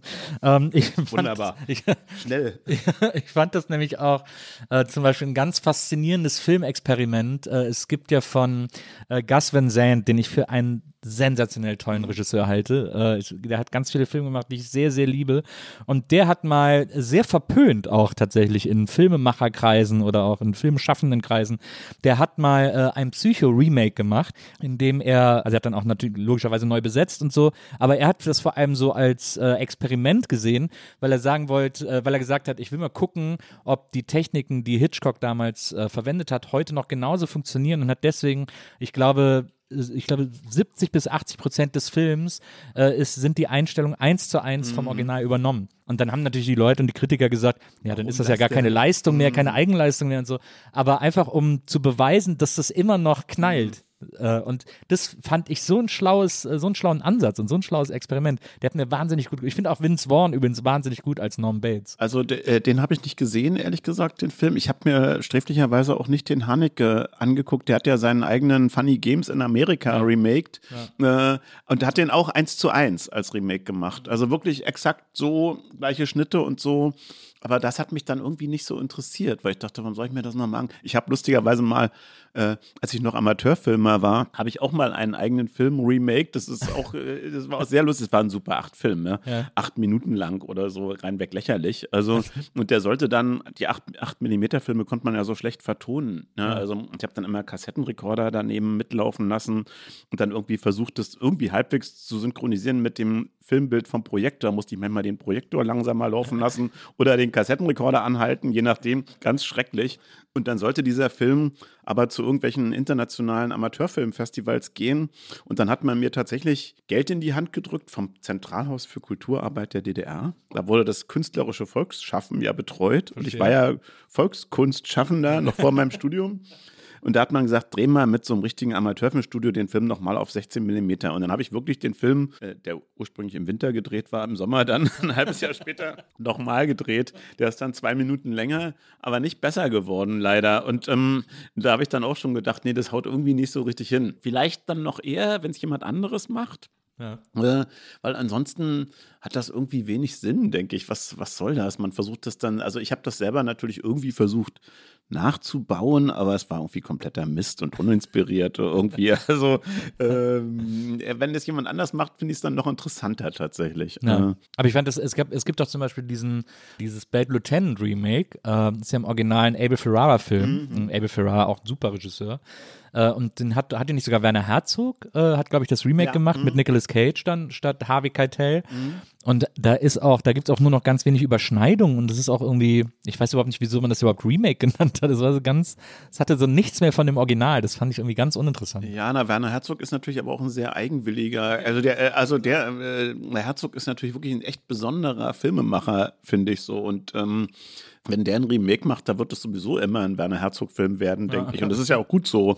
Also, warum soll der einen Abel Ferrara-Film machen, ja, wenn es Werner Herzog ist? Das ist ja irgendwie blöd. Also, und äh, ja, komischerweise, sowas finde ich dann auch meistens nicht so spannend irgendwie. Also, ich gucke mir super gerne Werner Herzog-Filme an. Ja, äh, Ich sehe den mittlerweile auch gerne als Schauspieler. Ich Ja. finde den als Schauspieler immer so geil creepy. Irgendwie. Der hat ja irgendwie auch eine wirklich tolle Ausstrahlung, finde ich. Und ist ein ganz besonderer Typ auch, finde ich. Also äh, auch so eine dieser Legenden, die es wahrscheinlich so nicht mehr so lange gibt irgendwie im stimmt, Kino. Also ich meine, wer lässt denn schon bitte so irrsinnig ein Schiff über einen realen Berg rüberziehen und so. Das ist schon, äh, ich meine, das muss man auch erstmal alles bringen, die Aktion, die der gestartet Ja, hat. So. Das Das, ist schon wirklich was Besonderes. Und äh, diese Durchgeknalltheit, die gehört eben auch zum Filmemachen irgendwie dazu. Und das ist unter heutigen äh, Strukturen wirklich sehr, sehr schwer. So. Also, wenn ich das jetzt der Filmförderung erzählen würde, ich möchte gerne in Südamerika ein, reales Schiff Nee, ich möchte in der Uckermark, Ja. möchte ich so, Ja. ich so einen Dampfer äh, Äh, durch die sächsische Schweiz Richtig, ziehen. äh, und zwar über die Berge rüber. Ja, also, naja, das ist wirklich, äh, also da, da, da merkt man halt auch, das ist eine ganz andere Zeit auch Mhm. noch gewesen. So und äh, äh, nach der ich mich aber manchmal ehrlich gesagt auch zurücksehne, weil ein bisschen, äh, bisschen Abenteuerland sollte Filme machen schon sein, finde ich. Wenn es nur noch von industriellen Faktoren abhängt und, und alles vorausberechnet ist und alles so kalkuliert wird, äh, äh, ja, wo bleibt denn dann das Risiko, wo bleibt die Kunst? Ja, also es ist dann alles so kreuzbrav am Ende, weil man es eigentlich alles schon vorher weiß. So, äh, ich habe ja damals mit dem Improvisieren auch angefangen, weil mich irgendwie mein eigene, meine eigene Art, Filme zu machen, gelangweilt hat. So, ich habe in den 90er Jahren ja eine Reihe von Filmen gemacht, teilweise fürs Fernsehen, dann auch irgendwann fürs Kino. Und, äh, und, und ich wollte eigentlich nicht, dass, dass mich meine eigenen Filme langweilen, weil die so berechenbar sind. Oder weil, und das hat natürlich auch mit der eigenen Ängstlichkeit zu tun, dass man so, man weiß, man ist in einem Bereich unterwegs, wo man mit sehr viel fremden Geldern arbeitet. So ein Film ist einfach mal teuer. So, äh, das sind Summen, mit denen wir da umgehen. Die kann ich mir nicht mal vorstellen. Ja, also, und äh, sind ja Millionenbeträge so. Und dieser Verantwortungsdruck, den man dann irgendwie auf seinen schmalen Schultern spürt, der ist manchmal nicht unbedingt zuträglich, weil der kann dazu führen, dass man dann sagt, ja, jetzt werde ich, damit das auch wirklich nicht schief geht und ich keinen enttäusche, werde ich das mal alles ganz genau planen und dann fange ich an zu storyboarden und was weiß ich und den ganzen Film vorher auszurechnen und so. Und das Schlimmste, was ich dann machen kann, ist das dann auch noch so zu drehen. Ne? Also, und äh, äh, weil dann wird der Film wirklich uninspiriert so und äh, diese diese Impro-Nummer, die ich dann eine Zeit lang ausprobiert habe, äh, äh, die diente eigentlich nur der Selbstüberlistung, ehrlich gesagt, weil ich beim Improvisieren natürlich alles andere konnte, aber nicht vorausberechnen, was da am Drehort passieren wird. So, Ja. ich konnte die Dreharbeiten plötzlich nicht mehr planen. So und dadurch wurden die Filme bis zu einem bestimmten Punkt unberechenbar für mich so. Und das, äh, das war für mich sofort interessanter und inspirierter, als so ein durchgeplantes Ding zu machen. Und plötzlich kam irgendwie Leben in die Bude. Ja. Ja, Und das mochte ich gerne so, weil dauernd Sachen passiert sind am Drehort, die mich überrascht haben und die, oder die die Schauspieler auch miteinander überrascht haben, weil irgendwer schmeißt was rein in die Szene, was sich niemand vorher ausgedacht hat. Jetzt müssen alle reagieren, so, was passiert jetzt? So. Und plötzlich wird's jetzt mal in Anführungsstrichen Authentizität. Ja, Plötzlich ist es so wie im wirklichen Leben, weil du plötzlich denkst, was das jetzt hier verpeilt ist. Ach du Scheiße, wie reagieren wir denn jetzt darauf? Auch der Kameramann muss plötzlich mitspielen, so, Ja. ne? weil wir alle nicht wissen, was jetzt als nächstes kommt. Und das finde ich manchmal ganz interessant und eigentlich braucht man diese Haltung zum Filmemachen generell, dass man bereit ist, sich so äh, rückwärts in einen dunklen Raum reinzubegeben, ohne zu wissen, ob da irgendwie ein Loch ist, in das man fallen kann. So, aber dieser Mut gehört dazu, finde ich so. Und wenn man den Mut nicht hat, sollte man lieber die Finger davon lassen. Dann wird es nämlich nur noch industrielles Abgefilme von irgendwelchen Zeugen. Das interessiert mich halt nicht Ja. so. Also und äh, Und du hast ja vorhin gesagt, ich versuche auch sehr verschiedene Sachen zu machen. Ja. So, so, ich mag nicht, wenn Filme gleich aussehen. So. Und Produzenten wollen natürlich immer gerne, dass man den nächsten Film genauso macht wie der letzte erfolgreiche, ist ja klar. So, und äh, dann denkst du immer, ja, Leute, aber den habe ich ja nun gemacht.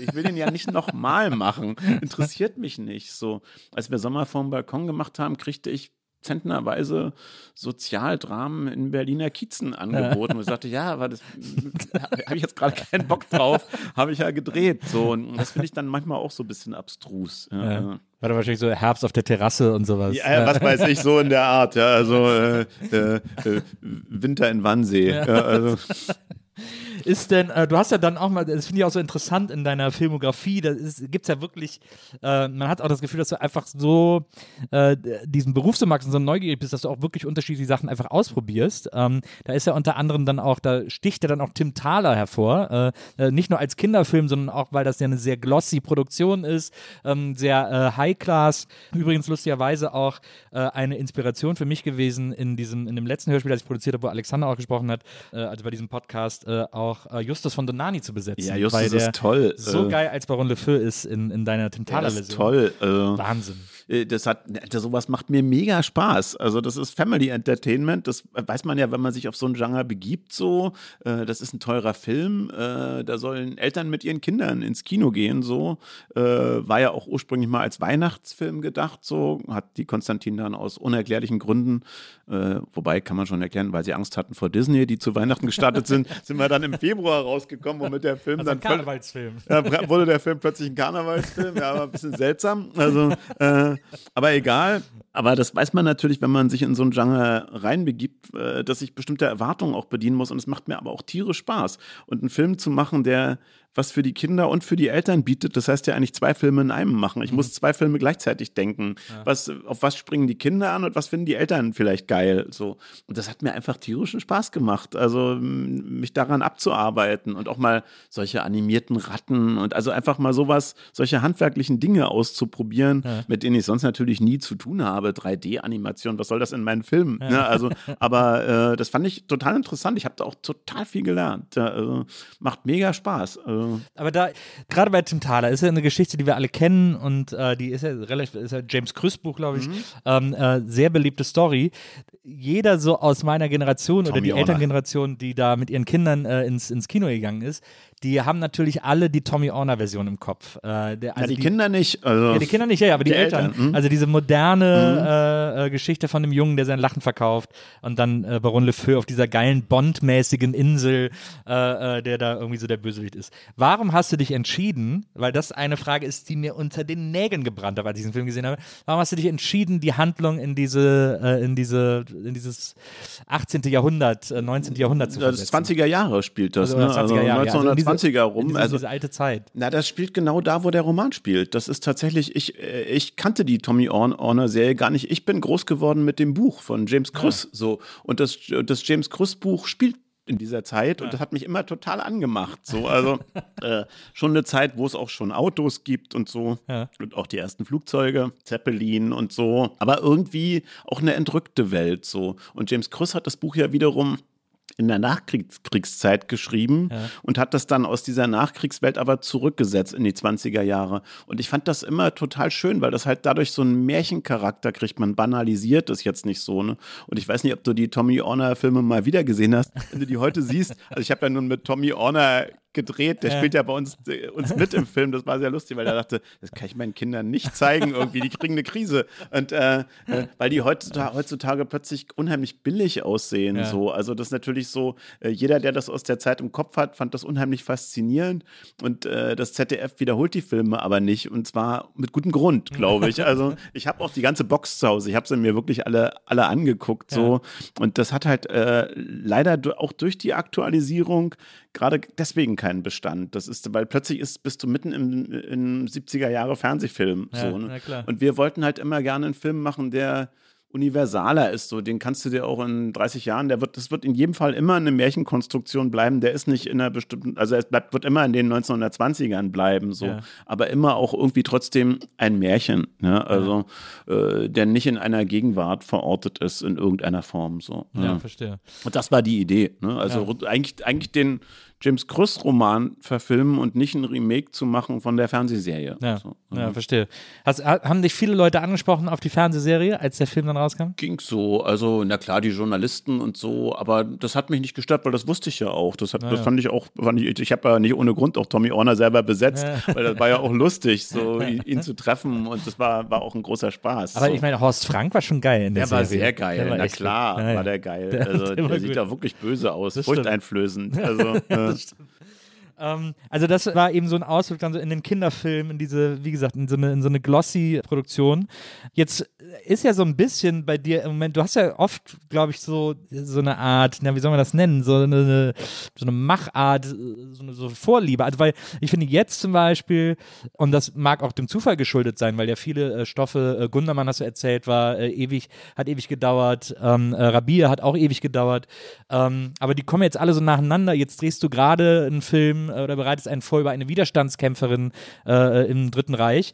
Jetzt äh, arbeitest du dich quasi an realen Geschichten ab. Ja, das ist ein bisschen Zufall. Das Ja. kommt so, wie es kommt, sage ich mal. Es gibt auch noch andere Projekte, die ich in der Pipeline habe. So manchmal, du weißt einfach nicht, wann sie. Also äh, man arbeitet ja nie nur an einem Film gleichzeitig. Also wenn ich das machen würde, dann wäre ich mittlerweile verhungert, weil, bei mir, weil es bei mir manchmal so elend lange dauert. So. Ja. Und äh, deswegen habe ich meistens verschiedene Projekte am Laufen, wo In man verschiedenen Stadien. in verschiedenen sozusagen. Stadien, genau. Und dann wird irgendwann mal vielleicht glücklicherweise auch mal eins fertig, so Ja. und dann fädeln die sich irgendwie mehr oder weniger zufällig manchmal so auf, so und äh, und äh, manche dauern länger, manchmal gehen auch schneller. Also jetzt Hilde Koppi, das hat mir Laila Stieler äh, ge- geschickt. Die hat daran schon länger gearbeitet an dem Projekt und hat, das sollte eigentlich mal ein Fernsehfilm werden. Dann hat sich das in eine andere Richtung bewegt und dann hat sie es mir halt geschickt und äh, gesagt, lies das doch mal so. Und ich habe mich halt sofort in die Art, wie sie das erzählt hat, verliebt, so weil ich das total modern finde. Und also das soll überhaupt nicht so ein sepiafarbener Widerstandskämpferfilm werden, wirklich null. So. Ist ja auch ihre Geschichte gar nicht. Hilde Koppi Nein. ist ja so eine interessante Geschichte, weil die ja aus dem System kommt sozusagen. Ja, die ist eine, das ist eine Liebesgeschichte auch vor allen Dingen von, von zwei jungen Leuten. Hilde, äh, eigentlich eine proletarische Figur sozusagen, die nicht den Widerstandskampf mit der Muttermilch aufgesogen Mhm. hat, die, aber die verliebt sich in Hans, der politisch ein bisschen engagierter ist und hilft denen und tut dann das, was ihr ihr Herz gebietet. So, Mhm. die folgt eigentlich ihrem Herzen und also ein Mensch, der intuitiv Gutes tut oder das Richtige tut, ohne darüber so viel nachzudenken. Also die rennt jetzt nicht mit der roten Fahne irgendwo lang so, sondern die macht das, weil sie denkt, das ist jetzt richtig so und denkt auch gar nicht so viel über die Konsequenzen nach, die das haben kann. Und äh, und es ist aber eigentlich über, über Strecken der Erzählung wirklich eine schöne Liebesgeschichte. Es sind junge Menschen, die hängen am See rum, ja, dann Menschen am Sonntag, ja, also so- sowas in der Art. So eine Atmosphäre war auch in der Roten Kapelle auch so ein bisschen jeder mit jedem. Ja, da wurde auch, äh, wurde auch fröhlich durch die Gegend geliebt. So. und, äh, und das ist auch schön zu sehen, weil es nimmt so ein bisschen diesen Widerstandskämpfer-Nimbus, wo man sich dann schnell sagt, so, also aus unserer Perspektive sagen wir uns ja immer, oh mein Gott, die waren alle so furchtbar mutig, die haben sich so viel getraut und das würde ich, könnte ich ja nie und so. Äh, und wenn man sich das dann mal aus der Nähe anguckt, waren das ganz normale junge Leute so, die eben teilweise ihrem Herzen gefolgt sind und dann natürlich schwer dafür bezahlt haben. Hilde und Hans Koppi wurden beide hingerichtet, ja, also und äh, das ist ein schreckliches Ende, ja, also, aber das haben sie natürlich nicht die ganze Zeit mitgedacht, so und äh, aber ich will die Figuren nicht, nicht so entrückt erzählen, sondern eigentlich ganz, ganz heutig, so Ja. und das äh, finde ich auch super wichtig, damit man auch mit dem Gefühl vielleicht den Film verlässt, wo man sagt, ja, okay, das sind tolle Leute, aber irgendwie sind die auch ein bisschen ich. Ja, also äh, das ist nicht so weit weg von mir. So, also und also auch ich könnte was tun, wenn ich meinem Herzen folge. So, auch ich kann mich gegen Mainstream stellen oder etwas, mh, etwas bewegen. Ja, also ich muss mich nicht klein fühlen. So, ich muss mich nicht als äh, Objekt der Geschichte sehen. Ich kann Subjekt sein. Ich kann mich was trauen. So und das und so eine Geschichten mag ich persönlich immer. Also wenn man dann nicht so äh, so ohnmächtig das Kino verlässt, auch wenn man schwierige Verhältnisse zeigt. Ja. Das ist ja auch, das ist ja quasi auch das, was dich an der Geschichte von Rabiel so äh, äh, bewegt hat. Äh, sie als Mutter von Murat Kurnas da äh, vor Gericht gegen George Bush gezogen ist, um, um ihren Sohn äh, zu befreien. Ja, das ist einfach eine super Figur, so, die äh, natürlich ein bisschen blauäugig in diesen Kampf zieht, weil sie natürlich zum Glück gar nicht überschaut, was sie da erwartet. Ja, und Ja. wenn man es überschauen würde, würde man wahrscheinlich auch nicht losziehen. Aber da sie es nicht tut und einfach nur ihrem Herzen folgt und sagt, ich will meinen Sohn verdammt nochmal wieder haben, das versteht man ja nun auch bei einer Mutter, marschiert sie halt los und dann kommt sie in diesen Strudel natürlich rein, Stück für Stück. Und es ist ja auch ein verzweifelter Kampf zum Teil. Ja, also. Aber sie schafft es eben und das ist, das ist toll und das ist ja jetzt keine ausgedachte Geschichte, sondern diese realen Figuren gibt es ja und die sind einfach unheimlich inspirierend, solche Leute kennenzulernen. Das macht mega Spaß. Ja, Also, als ich Rabir im Original das erste Mal getroffen habe, dachte ich sofort, oh, was für eine Frau. Das gibt's doch gar nicht irgendwie. Also, und irgendwie ungebrochen. Die ist auch witzig einfach. Ja. Äh, Und marschiert durch so einen durch so einen Systemkampf durch. Unglaublich. Ja. Apropos Systemkampf, äh, um da auch nochmal drauf, weil ich es am Anfang auch schon äh, angekündigt habe, um da auch nochmal drauf zu kommen. Du, äh, ich glaube, es ist jetzt, es läuft jetzt irgendwie aus oder so, aber du warst dann jetzt quasi zehn Jahre am Brandenburger Verwaltungsgericht, Verfassungs- äh, Verfassungsgericht äh, als Verfassungsrichter, weil immer, ich glaube, neun äh, Laien sozusagen da mit reingesetzt werden. Nee, also wir sind, also das Brandenburger Verfassungsgericht besteht aus neun Richtern Ah ja, insgesamt. Also, und äh, davon könnten im Prinzip äh, bis zu drei Laienrichter sein. Die anderen sollten juristische Profis sein, beziehungsweise Volljuristen. Und ich bin aber de facto der einzige Laie, juristische Laie in diesem Verfassungsgericht. Und, äh, und man ist für zehn Jahre tatsächlich gewählt. Bei mir läuft es jetzt im im November diesen Jahres aus. So, Ja. Und äh, war aber echt eine für mich sehr erweiternde, tolle Erfahrung, muss ich sagen. Und ich halte das, äh, auch wenn das Verfassungsrecht echt eine schwere Materie ist, finde ich, das ist nicht ganz ohne äh, und manchmal durchaus auch äh, nicht gerade vergnügungssteuerpflichtig, äh, sage ich mal, äh, halte ich das trotzdem für eine gute Idee, da einen juristischen Laien mit reinzusetzen. Ja, aber es ist, aber es ist doch, ich- also ich meine, so Schöffen, ne, das verstehe ich noch. Ich habe es auch vor kurzem mal geguckt, interessanterweise, weil ich gedacht habe, oh, da will ich mich auch mal melden, äh, um beim Schöffengericht äh, äh, dabei zu sein und so. Da man, muss man sich, glaube ich, auch für drei Jahre oder so verpflichten. Ähm, aber das, das kapiere ich noch, weil man sozusagen äh, Fälle miterlebt, die aus dem Leben sind und da irgendwie mitentscheidet mit sozusagen juristisch laienhaftem, aber gesundem Menschenverstand und so. So, das ist, das, das, da kapiere ich, dass da Laien hingesetzt werden. Aber Verfassungsrecht, wo es wirklich so um Paragraphengereite geht und so weiter und so fort, das muss doch, das ist doch, wenn man da juristisch eben Laie ist, ist doch, das bereitet einem doch schlaflose Nächte. Das Also- muss doch krass sein. Also zu Anfang war das krass auch, muss ich sagen. Die erste, also die ersten anderthalb Jahre, so hat mich auch wahnsinnig viel Zeit gekostet, mich da reinzuarbeiten, weil ich habe das ja nun mal nicht studiert. Ja. und alleine, so, wenn du so eine Akte aufschlägst, ich habe die zu Anfang die juristischen Akten gelesen wie ein Drehbuch, also quasi von vorne nach hinten, was wie sich sehr schnell herausstellt, kompletter Blödsinn ist. Du musst erst mal hinten gucken, also weil dann kriegst du den letzten Sachstand mit. Und Ja, ja. manchmal erledigt sich das alles, wenn du die letzte Seite schon mal aufgeschlagen hast. Habe ich dann auch irgendwann kapiert, ja, also aber äh, muss man ja, man zahlt ja sein Lehrgeld so. Und zu Anfang hat mich das echt Kraft gekostet und dann, was weiß ich, was Subsidiarität ist und also diese ganzen Begrifflichkeiten, man muss auch erstmal lernen, die Textbausteine in den ganzen Texten zu erkennen, so, man kann dann durchaus auch äh, wenn man das geübt hat, recht schnell so eine Akte lesen, wenn man weiß, worauf es ankommt eigentlich so. Aber das weiß man zu Anfang eben alles nicht und das hat mich Zeit gekostet. Äh, Und auf der anderen Seite ist das Verfassungsrecht zwar manchmal sicherlich dröge, wenn es jetzt so um wir haben über Sachen mit Gemeindefinanzierung, also sowas wie, äh, äh, was, es, äh, was es im Bundesrecht ja auch gibt, so die abundanten Gemeinden, also die Gemeinden, die mehr Geld haben oder die Bundesländer, die mehr Geld haben, Länderfinanzausgleich sollen den Ärmeren was abgeben. So gibt es ja jedes Jahr mit Berlin. Ne? Das ist schön Bayern sagt, wir wollen nicht so viel Geld den, den, den blöden Berlinern geben. So. Also äh, sowas gibt es quasi in Brandenburg auch. Die reicheren Gemeinden wollen nicht so gerne was abgeben. Äh, muss man sich plötzlich mit sowas beschäftigen oder mit der Finanzierung von Kindertagesstätten. Äh, aber wir haben auch ganz äh, nachvollziehbare Sachen. Also, ähm, was weiß ich, das Paritätsgesetz war so ein Ding, wo es, wo es natürlich um eine ganz wichtige politische Frage geht, nämlich die Gleichstellung von Frauen im Landesparlament beispielsweise. Da war das Paritätsgesetz, geht es ja darum, dass den Parteien vorgeschrieben wird, dass auf ihrer Wahlliste gleichberechtigt immer abwechselnd nach dem Reißverschlussprinzip Männer und Frauen sein sollen. Und, äh, Und dagegen haben zwei Parteien bei uns geklagt und da muss man sich mit sowas eben auseinandersetzen und mit so einem Landesgesetz sich eben beschäftigen. Und das ist ja durchaus eine, äh, eine politische Frage, zu der man unterschiedlicher Meinung sein kann. So. Und äh, äh um die individuelle Meinung geht es natürlich dann bei uns nicht, sondern unser Maßstab, wenn wir sowas bewerten, ist dann Selbstverständlich, einzig und allein die Landesverfassung, an der sich das misst.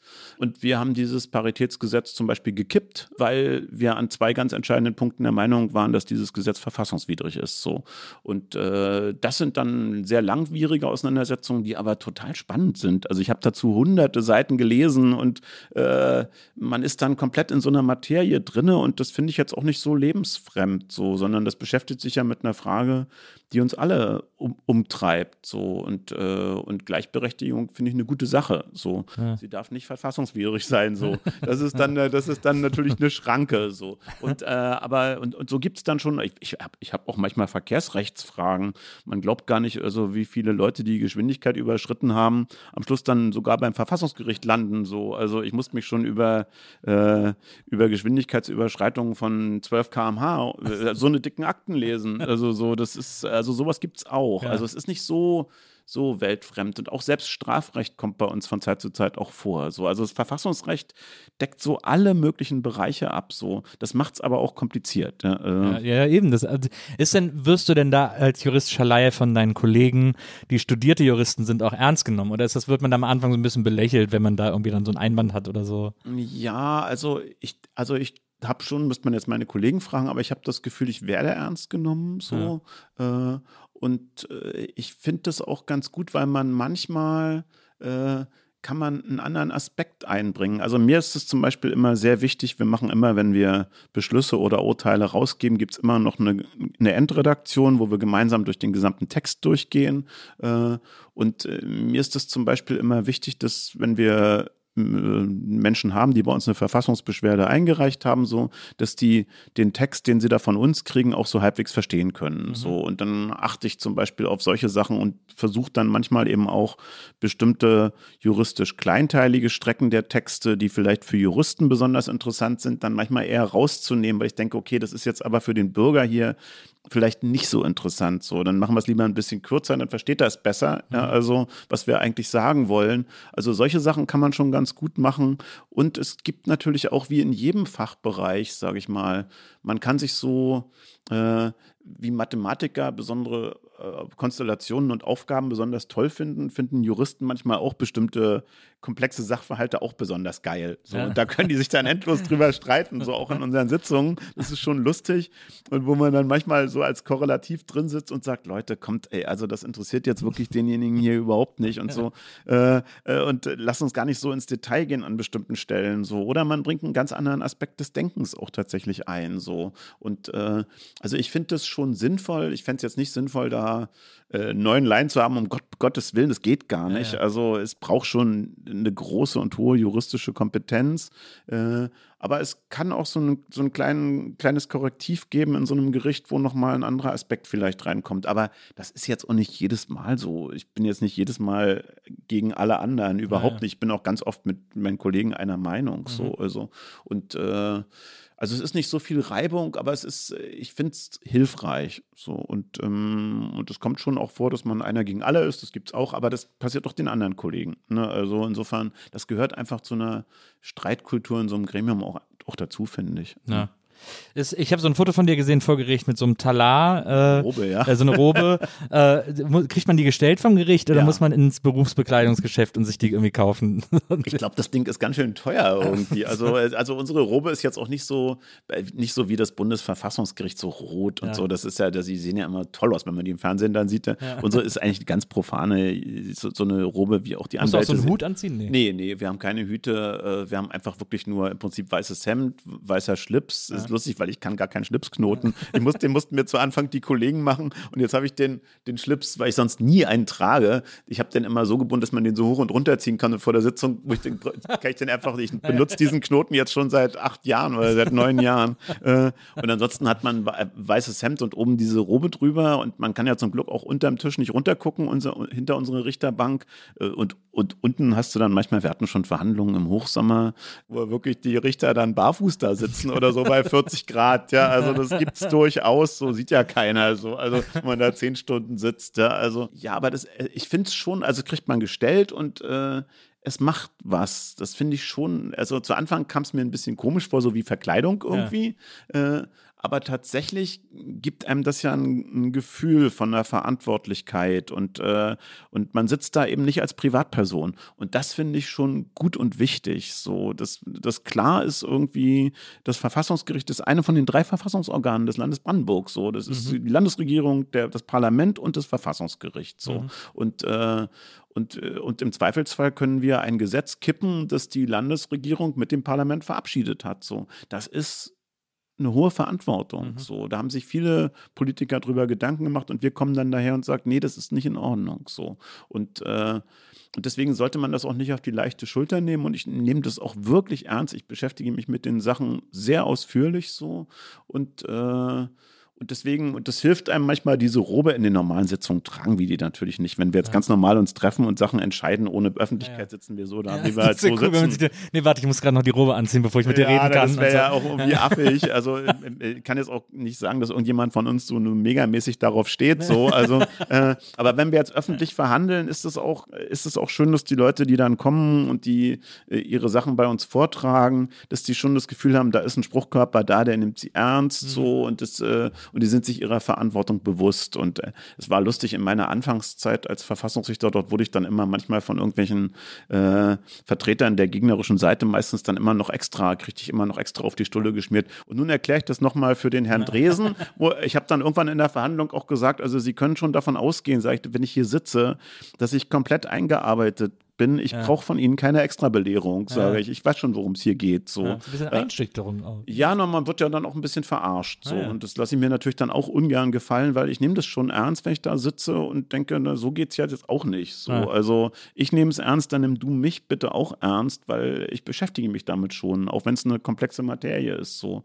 Und äh, und das, das finde ich ist wichtig. Wir haben ja auch manchmal Eileanträge zum Beispiel, wo wir nur mit drei Richtern über wesentliche Fragen entscheiden. Zum mhm. Beispiel Corona hatten wir viele Verfassungsbeschwerden oder Normkontrollklagen von Parteien, so, äh, wo man plötzlich zu dritt da sitzt und innerhalb von wenigen Stunden grundlegende Entscheidungen fürs Bundesland trifft. Ja. Also ist jetzt eine Versammlungsfreiheit gewährleistet oder sowas, ja. ja. Äh, und da hat eine Stimme dann plötzlich richtig viel Gewicht. So, also man kann das Zünglein an der Waage sein bei zwei Kollegen, ja. Und das, äh, also das hat mich zu Anfang auch ganz schön beeindruckt so und äh, man darf sich davon aber nicht erdrücken lassen, weil man trotzdem natürlich entscheidungsfähig sein muss und eine Stimmenthaltung gibt es bei uns nicht. Man darf sich nicht enthalten. Ja, Jeder Verfassungsrichter muss sich entscheiden. Ja, so. Das ist ein ganz schöner Druck. So, also, hm. Glaubst du, dass diese Arbeit, also wie gesagt, hast du jetzt zehn Jahre gemacht und das geht ja äh, quasi ungefähr einher auch mit der Zeit, äh, die du an Ravi äh, mhm. gearbeitet hast, da, was ja auch äh, zum Teil Gerichtsdrama ist, ja, äh, im Grunde genommen. Ja. Ähm, also zumindest dieses Genre irgendwie so ein bisschen streift. Glaubst du, dass das auch irgendwie miteinander zu tun hat, dass du ähm, die Arbeit bei Gericht irgendwie so äh, faszinierend interessant fandst, dass du offener warst, einen Stoff zu erzählen, der das auch als, ähm, als Teil der Erzählung hat? Äh, es war tatsächlich so, dass der Rabierstoff schon, bevor ich zum Verfassungsgericht äh, kam, da war. Also, aber es hat schon ein bisschen geholfen, sage ich mal. Die, die juristischen Hintergründe der Erzählung sind ja nicht ganz einfach so. Und es spielt ja natürlich auch eine Supreme Court-Entscheidung eine entscheidende Rolle. Ja. Und äh, das ist nun mal Verfassungsrecht. Und insofern war das für mich schon interessant, aber letztendlich in keinster Weise mit dem vergleichbar, was wir in Brandenburg da machen. Ja. Zum Glück gibt es da nicht Guantanamo oder Vergleichbares. Insofern mussten wir uns mit sowas zum Glück nicht beschäftigen. Aber äh, klar, es gibt ein Grundverständnis so. Das war aber nicht der Auslöser. Und ich würde jetzt auch nicht sagen, dass ich irgendwas vom Verfassungsgericht jetzt in meine filmische Arbeit reinnehme. Ja. Es sei denn, es ist allgemeine Lebenserfahrung. Das auf jeden Fall so. Weil man lernt schon ganz besondere Konstellationen auch dort kennen. Ich kriege natürlich auch einen Einblick so, also man guckt so ein bisschen ja, ins Räderwerk der Demokratie so rein. Das finde ich ja. schon spannend irgendwie. Ja. Also in unterschiedlichsten Bereichen so. Und also, äh, wie werden Schulen eigentlich finanziert? So lauter Sachen so. Ich ja, eine Schule ist doch da so. Also äh, ja, plötzlich muss ich mich damit beschäftigen. Wie kommt, wo kommt eigentlich das Geld her für eine Schule? So, das ist, ist, ist echt interessant. So, äh, wenn man dann anfängt, mal sich da so reinzufummeln so. Und warum wird sich dann plötzlich darüber gestritten so und auf welcher Ebene? Und dazu haben wir ja Verfahren gehabt oder eben auch was auch ganz krasse Sachen. Wir hatten Sicherheitsverwahrungsfragen, so da gab es ja auch in der deutschen Justiz große mhm. Fehlentscheidungen. So, mhm. das sind dann auch ganz schön verantwortliche Dinge, wenn es darum geht, jemanden, der vielleicht sieben Jahre in der Sicherheitsverwahrung gesessen hat, da nun rauszuholen oder eben nicht. Mhm. So, plötzlich liegt sowas bei uns. Und das sind schon ganz schöne Sachen. Ich habe dann auch psychologische Gutachten studiert und mhm. alles Mögliche. So, also ist schon auch, also es ist nicht nur ganz staubtrockene Materie. Es ja. wird auch ganz schön so ins volle Leben reingegriffen. Kannst du dir vorstellen, irgendwann mal so einen Gerichtsfilm zu machen? Ich, ich finde, es gibt, also es gibt so geile, ehrlich ich gesagt. Ich also, finde das ein gutes Genre. Das ist ein tolles Genre. Ja. Also, das, also mein Liebster ist ja ehrlich gesagt die Zwölf Geschworenen. Natürlich. Das ist der Hammer, finde ich. Also der Klassiker. von Sidney Limit, also wirklich, äh, also das ist wirklich ein Meisterwerk, finde ja. ich. Und das ist auch so ein toller Film, finde ich, über Demokratie, wie sowas funktioniert. Das, ja. das, äh, dass einer ein einziger reicht, äh, der das Stöckchen in die Speichen hält. und plötzlich steht der Laden und der bringt alle anderen zum Nachdenken. Ja. So. Und das finde ich auch so einen mutmachenden Film. So ja, wie stimmt. dieser eine Typ das schafft, einfach mit sturer Beharrlichkeit den ganzen Laden immer wieder durch die richtigen Fragen zum einen zu provozieren, aber dann das ganze Ding auch umzu umzudrehen ja. am Ende. So. Das ist toll, finde ich so. Und was da sich so für ein Universum an an, an Menschen entfaltet in diesem Film und alles in einem Raum im Wesentlichen, ja, ja. bis auf die kleine Klammer vorne und hinten. Aber ansonsten ja. spielt das Ding ja in einem Zimmer. Das muss man erstmal hinkriegen. Respekt. Also. geiler Film. Also kaum zu toppen. Ja, ja, das stimmt. Aber ich finde auch, auch diese ganzen, es gibt ja auch diese ganzen Grisham-Filme ja. und so. Das ist einfach immer, ich finde es, ich finde das immer. Selbst sowas wie eine Frage der Ehre. Ja, das ist ein absolut. geiler Film. Bin also, ja, na, bin ich auch, absolut. Ist denn, da kann ich jetzt auch einen guten Bogen zu schlagen, ähm, weil ich habe vor kurzem äh, die Serie Goliath äh, gesehen mit Billy Bob Thornton, äh, wo er so einen Anwalt spielt. Es gibt okay, äh, drei, nicht gesehen. die ist glaube ich drei, drei oder vier Staffeln, ist auf jeden Fall abgeschlossen. Sehr, sehr sehenswert, sehr interessant, weil es eben auch dieses Gerichtserzählung hat, aber eben dann auch noch andere Sachen passieren.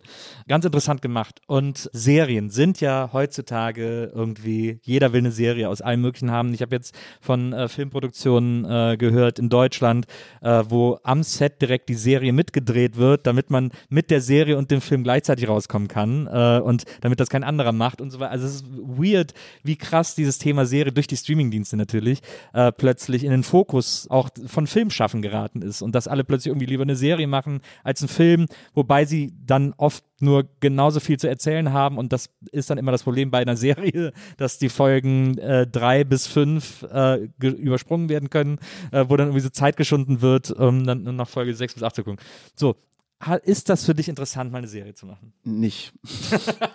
nee, ich hatte tatsächlich schon richtig viele Angebote dafür. Ja. So, ich habe sie alle abgesagt, weil also äh, ich glaube, ich bin zum einen zu langsam. Ich würde, ich, kann, ich würde vier Jahre an so einer Serie rumschrauben und dazu bin ich einfach zu alt. Irgendwie äh, kriege ich ja nichts anderes mehr hin. Irgendwie. Äh, und dann, wenn du Pech hast, sieht das dann auch noch keiner am Ende so. Äh, und dann finde ich, ich, also es, es, gibt geile Serien. Ich kenne gar nicht so viele, ehrlich gesagt. Ich gucke ja. auch nicht so Serien, weil mir fehlt einfach auch die Zeit zum Gucken. Ja. Und ich habe aber tatsächlich ein paar dann gesehen und manchmal finde ich es ehrlich gesagt auch einfach nur eine gigantische Verschwendung von Lebenszeit. So, also, ja. weil, also dieses sogenannte horizontale Erzählen, wo dann mal alles, jede Nebenfigur auch nochmal ausgewalzt wird und noch eine eigene Geschichte kriegt und so, wo ich dann auch denke, komm Leute, das können wir auch, wenn wir auf den Plot hier runterdrücken, können wir auch alles kürzer haben und wird wahrscheinlich der bessere Film, der einfach ein bisschen krasser die Konflikte zuspitzt, das ein bisschen steiler anschiebt, so, anstatt dass ich das jetzt hier über irgendwie acht Stunden erzähle, kann ich auch geile zwei Stunden machen, so. Und äh, das trifft nicht auf jede Serie zu, ganz klar. Also, aber. Äh, also Tim Thaler nehmen wir mal da raus. Ja, Tim Thaler nehmen wir da auf jeden Fall mal raus. Also, äh, aber, äh, aber es, also es gibt schon geile Konstruktionen, wo das, wo Serie auch funktioniert, finde ich, aber es sind gar nicht so viele, glaube ich. Was ist eine, eine so eine Serie, die dir gut gefallen hat? Also, äh, also ich, ich fand zum Beispiel übrigens von meinem Kollegen Christian Schwocho, Bad Banks, die erste, die erste Staffel, fand ich, habe ich, äh, ich habe sie mir einfach angeguckt, weil Christian sie gemacht ja. hat, so, weil ich, weil ich bei Kollegen, die ich mag, auch gerne hingucke. So, ich gucke gerne Sachen, die Kollegen machen, weil ich mich auch gerne mit ihnen darüber unterhalte ja, und so. Äh, und das fand ich zum Beispiel recht interessant und ich habe das gerne gesehen, weil das auch eine Materie ist, die mich total interessiert. Ich hätte mir das eigentlich noch schärfer gewünscht, mhm. noch tiefer da in dieses Bank Bankgetriebe mhm. reinzugucken. So. Also die hätte für mich zum Beispiel länger sein können und detailreicher. So. Also, aber das fand ich zum Beispiel recht interessant. So. Ich habe wenig so, diese großen amerikanischen Dinge habe ich weniger gesehen. So. Also ich habe mir tatsächlich äh, äh diese südkoreanische Serie, verdammt, wie hieß sie? Die erfolgreichste Serie aller Zeiten, so. letztes Jahr Squid, Squid Game, Squid genau, Game, ja. ja. Danke, Wenzel, hier hat geholfen. Das habe ich mir tatsächlich dann auch mal angeguckt. Ja. Lustigerweise nur, weil mein Mischtonmeister, mit dem ich gerade Rabier gemischt habe, der hat die deutsche Fassung davon gemischt. Ja. Und dann hat er mir immer davon erzählt und gesagt, was für ein Scheiß und so. Und, oh, und, und dann las ich aber die erfolgreichste Serie aller Zeiten und dachte okay, da gucke ich jetzt doch mal rein und so. Und dann bin ich, ich fand's ganz gut. Ja, ich fand es auf jeden Fall interessant, so vielen vielleicht zu brutal so. Aber äh, ich war dann doch überrascht, da gibt es ja dann doch so zwei, drei Folgen, wo gar kein Splatter passiert, mhm. wo es eigentlich, äh, die fand ich fast am interessantesten. Ähm, äh, das, äh, das hat mich dann auch so daran erinnert, dass das koreanische, koreanische Kino ja auch sehr sozialkritisch ist. Ja. Und, und, der, und eigentlich ist die, die Basis von Squid Game ja auch, dass das arme Leute sind. So, die mhm. haben einfach nichts mehr zu verlieren. So. Mhm. Und dann hat das Ding trotzdem auch irgendwo einen sehr kapitalismuskritischen Ansatz, finde ja. ich so. Und in manchen Teilen dieser Serie wurden auch philosophische philosophische Fragen abgearbeitet. So. Also, ja. wenn plötzlich bestimmte Konstellationen, ich sag mal, beim Murmeln jetzt da gewählt worden sind, so, wo du plötzlich sagst, ach, die Konstellation, wo die Leute dachten, da gewinnen sie, die ist jetzt richtig tödlich. Ja, ja also.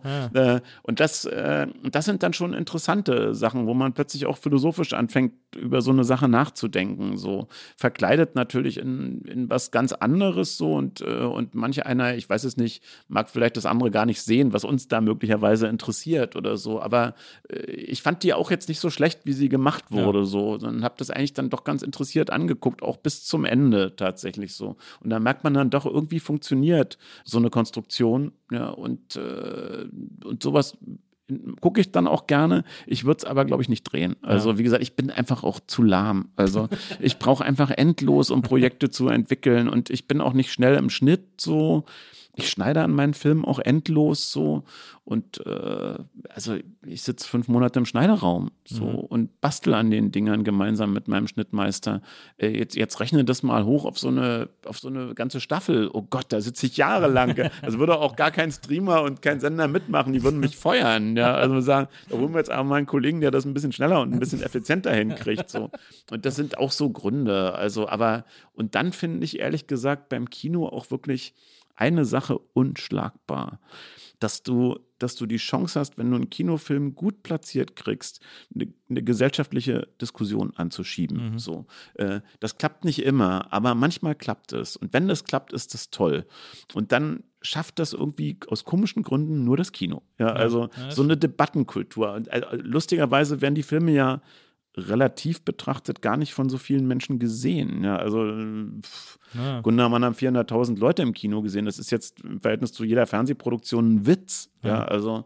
Und trotzdem hat er in die gesellschaftliche Debatte reingestrahlt in der Zeit, als er rauskam. So, und dann natürlich gucken ihn dann später auch noch Leute im Streaming und im Fernsehen. Ja. Der kommt ja dann über die verschiedenen Aus, äh, Auswertungsstufen. Äh, aber sowas finde ich dann schon interessant. So. Und das äh, schafft man bei einem Streamer oder so sehr, sehr schwer. Auch mhm. mit einem Fernsehfilm ist das sehr schwer, weil dazu ist es dann doch wieder ein zu kurzer Slot, wo der Fernsehfilm die Präsenz hat. Ja. So ein Kino ist dann doch über ein paar Wochen zumindest. Ich ja, man, es geht, manchmal geht es so mit der Brechstange, also mhm. wenn man so diese Schirach-Verfilmungen, ja, äh, wo so wirklich, die so darauf angelegt sind, man, bitte diskutieren Sie unbedingt noch mit uns über diesen Film. Da äh, funktioniert es dann aber so aus sicherer, ich meine, bei dir ist ja auch bei Wolke 9 hast du die gesellschaftliche Diskussion angeschlossen, ob alte Menschen Sex haben dürfen zum Beispiel. Das, das, ist ja überall diskutiert worden, ja, das wochenlang. Das greift dann plötzlich auch äh, die Bildzeit Zeitung auf, die hat den Film plötzlich unheimlich supportet. Ich dachte, was wird das denn jetzt ja. irgendwie? Weil das haben wir natürlich nicht, äh, das war ja so ein, der Film war ja eigentlich eine Revolte von mir. Ich habe mich über einen anderen Film, über einen Itali äh, spanischen Film, Elsa und Fred hieß, der eigentlich nur aufgeregt, den ich im Kino gesehen habe, weil da waren so diese tuttligen alten Leute in Sepia-Farben, die dann nochmal zum Fontana di Trevi fahren und bestenfalls so ein scheues Küsschen sich geben dürfen. Ja. Und die hat mich über diesen Film so wahnsinnig geärgert.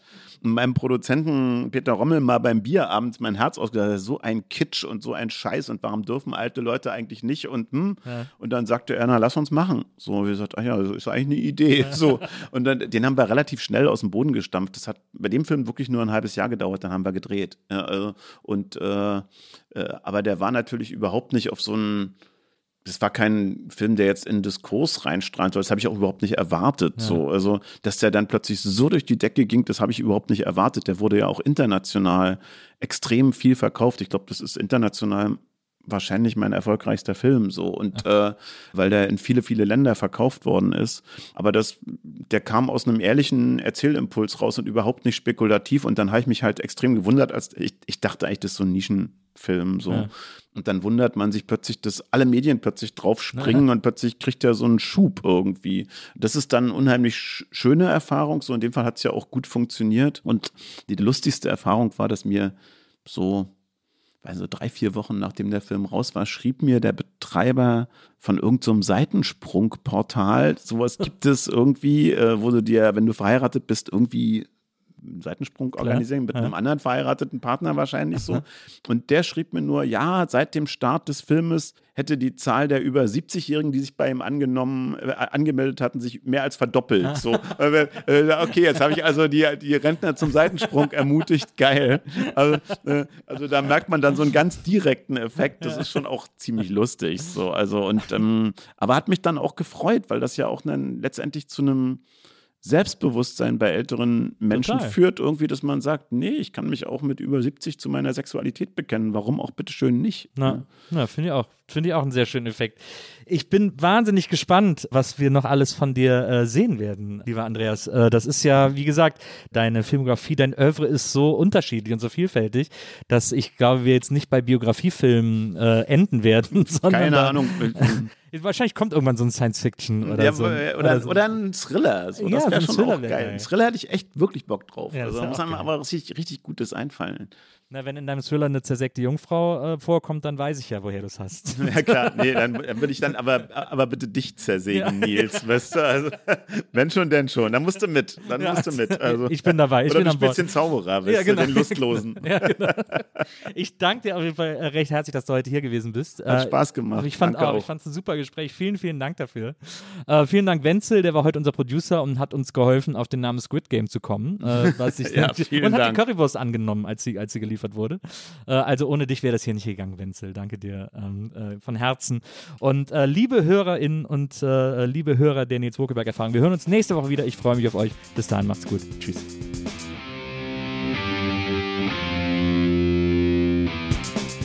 Die Nils Bokelberg Erfahrung. Von und mit Nils Bokelberg. Eine Produktion von Pool Artists. Team Wenzel Burmeier, Lisa Hertwig, Maria Lorenz Bokelberg, Frieda Morische und natürlich Nils Bokelberg.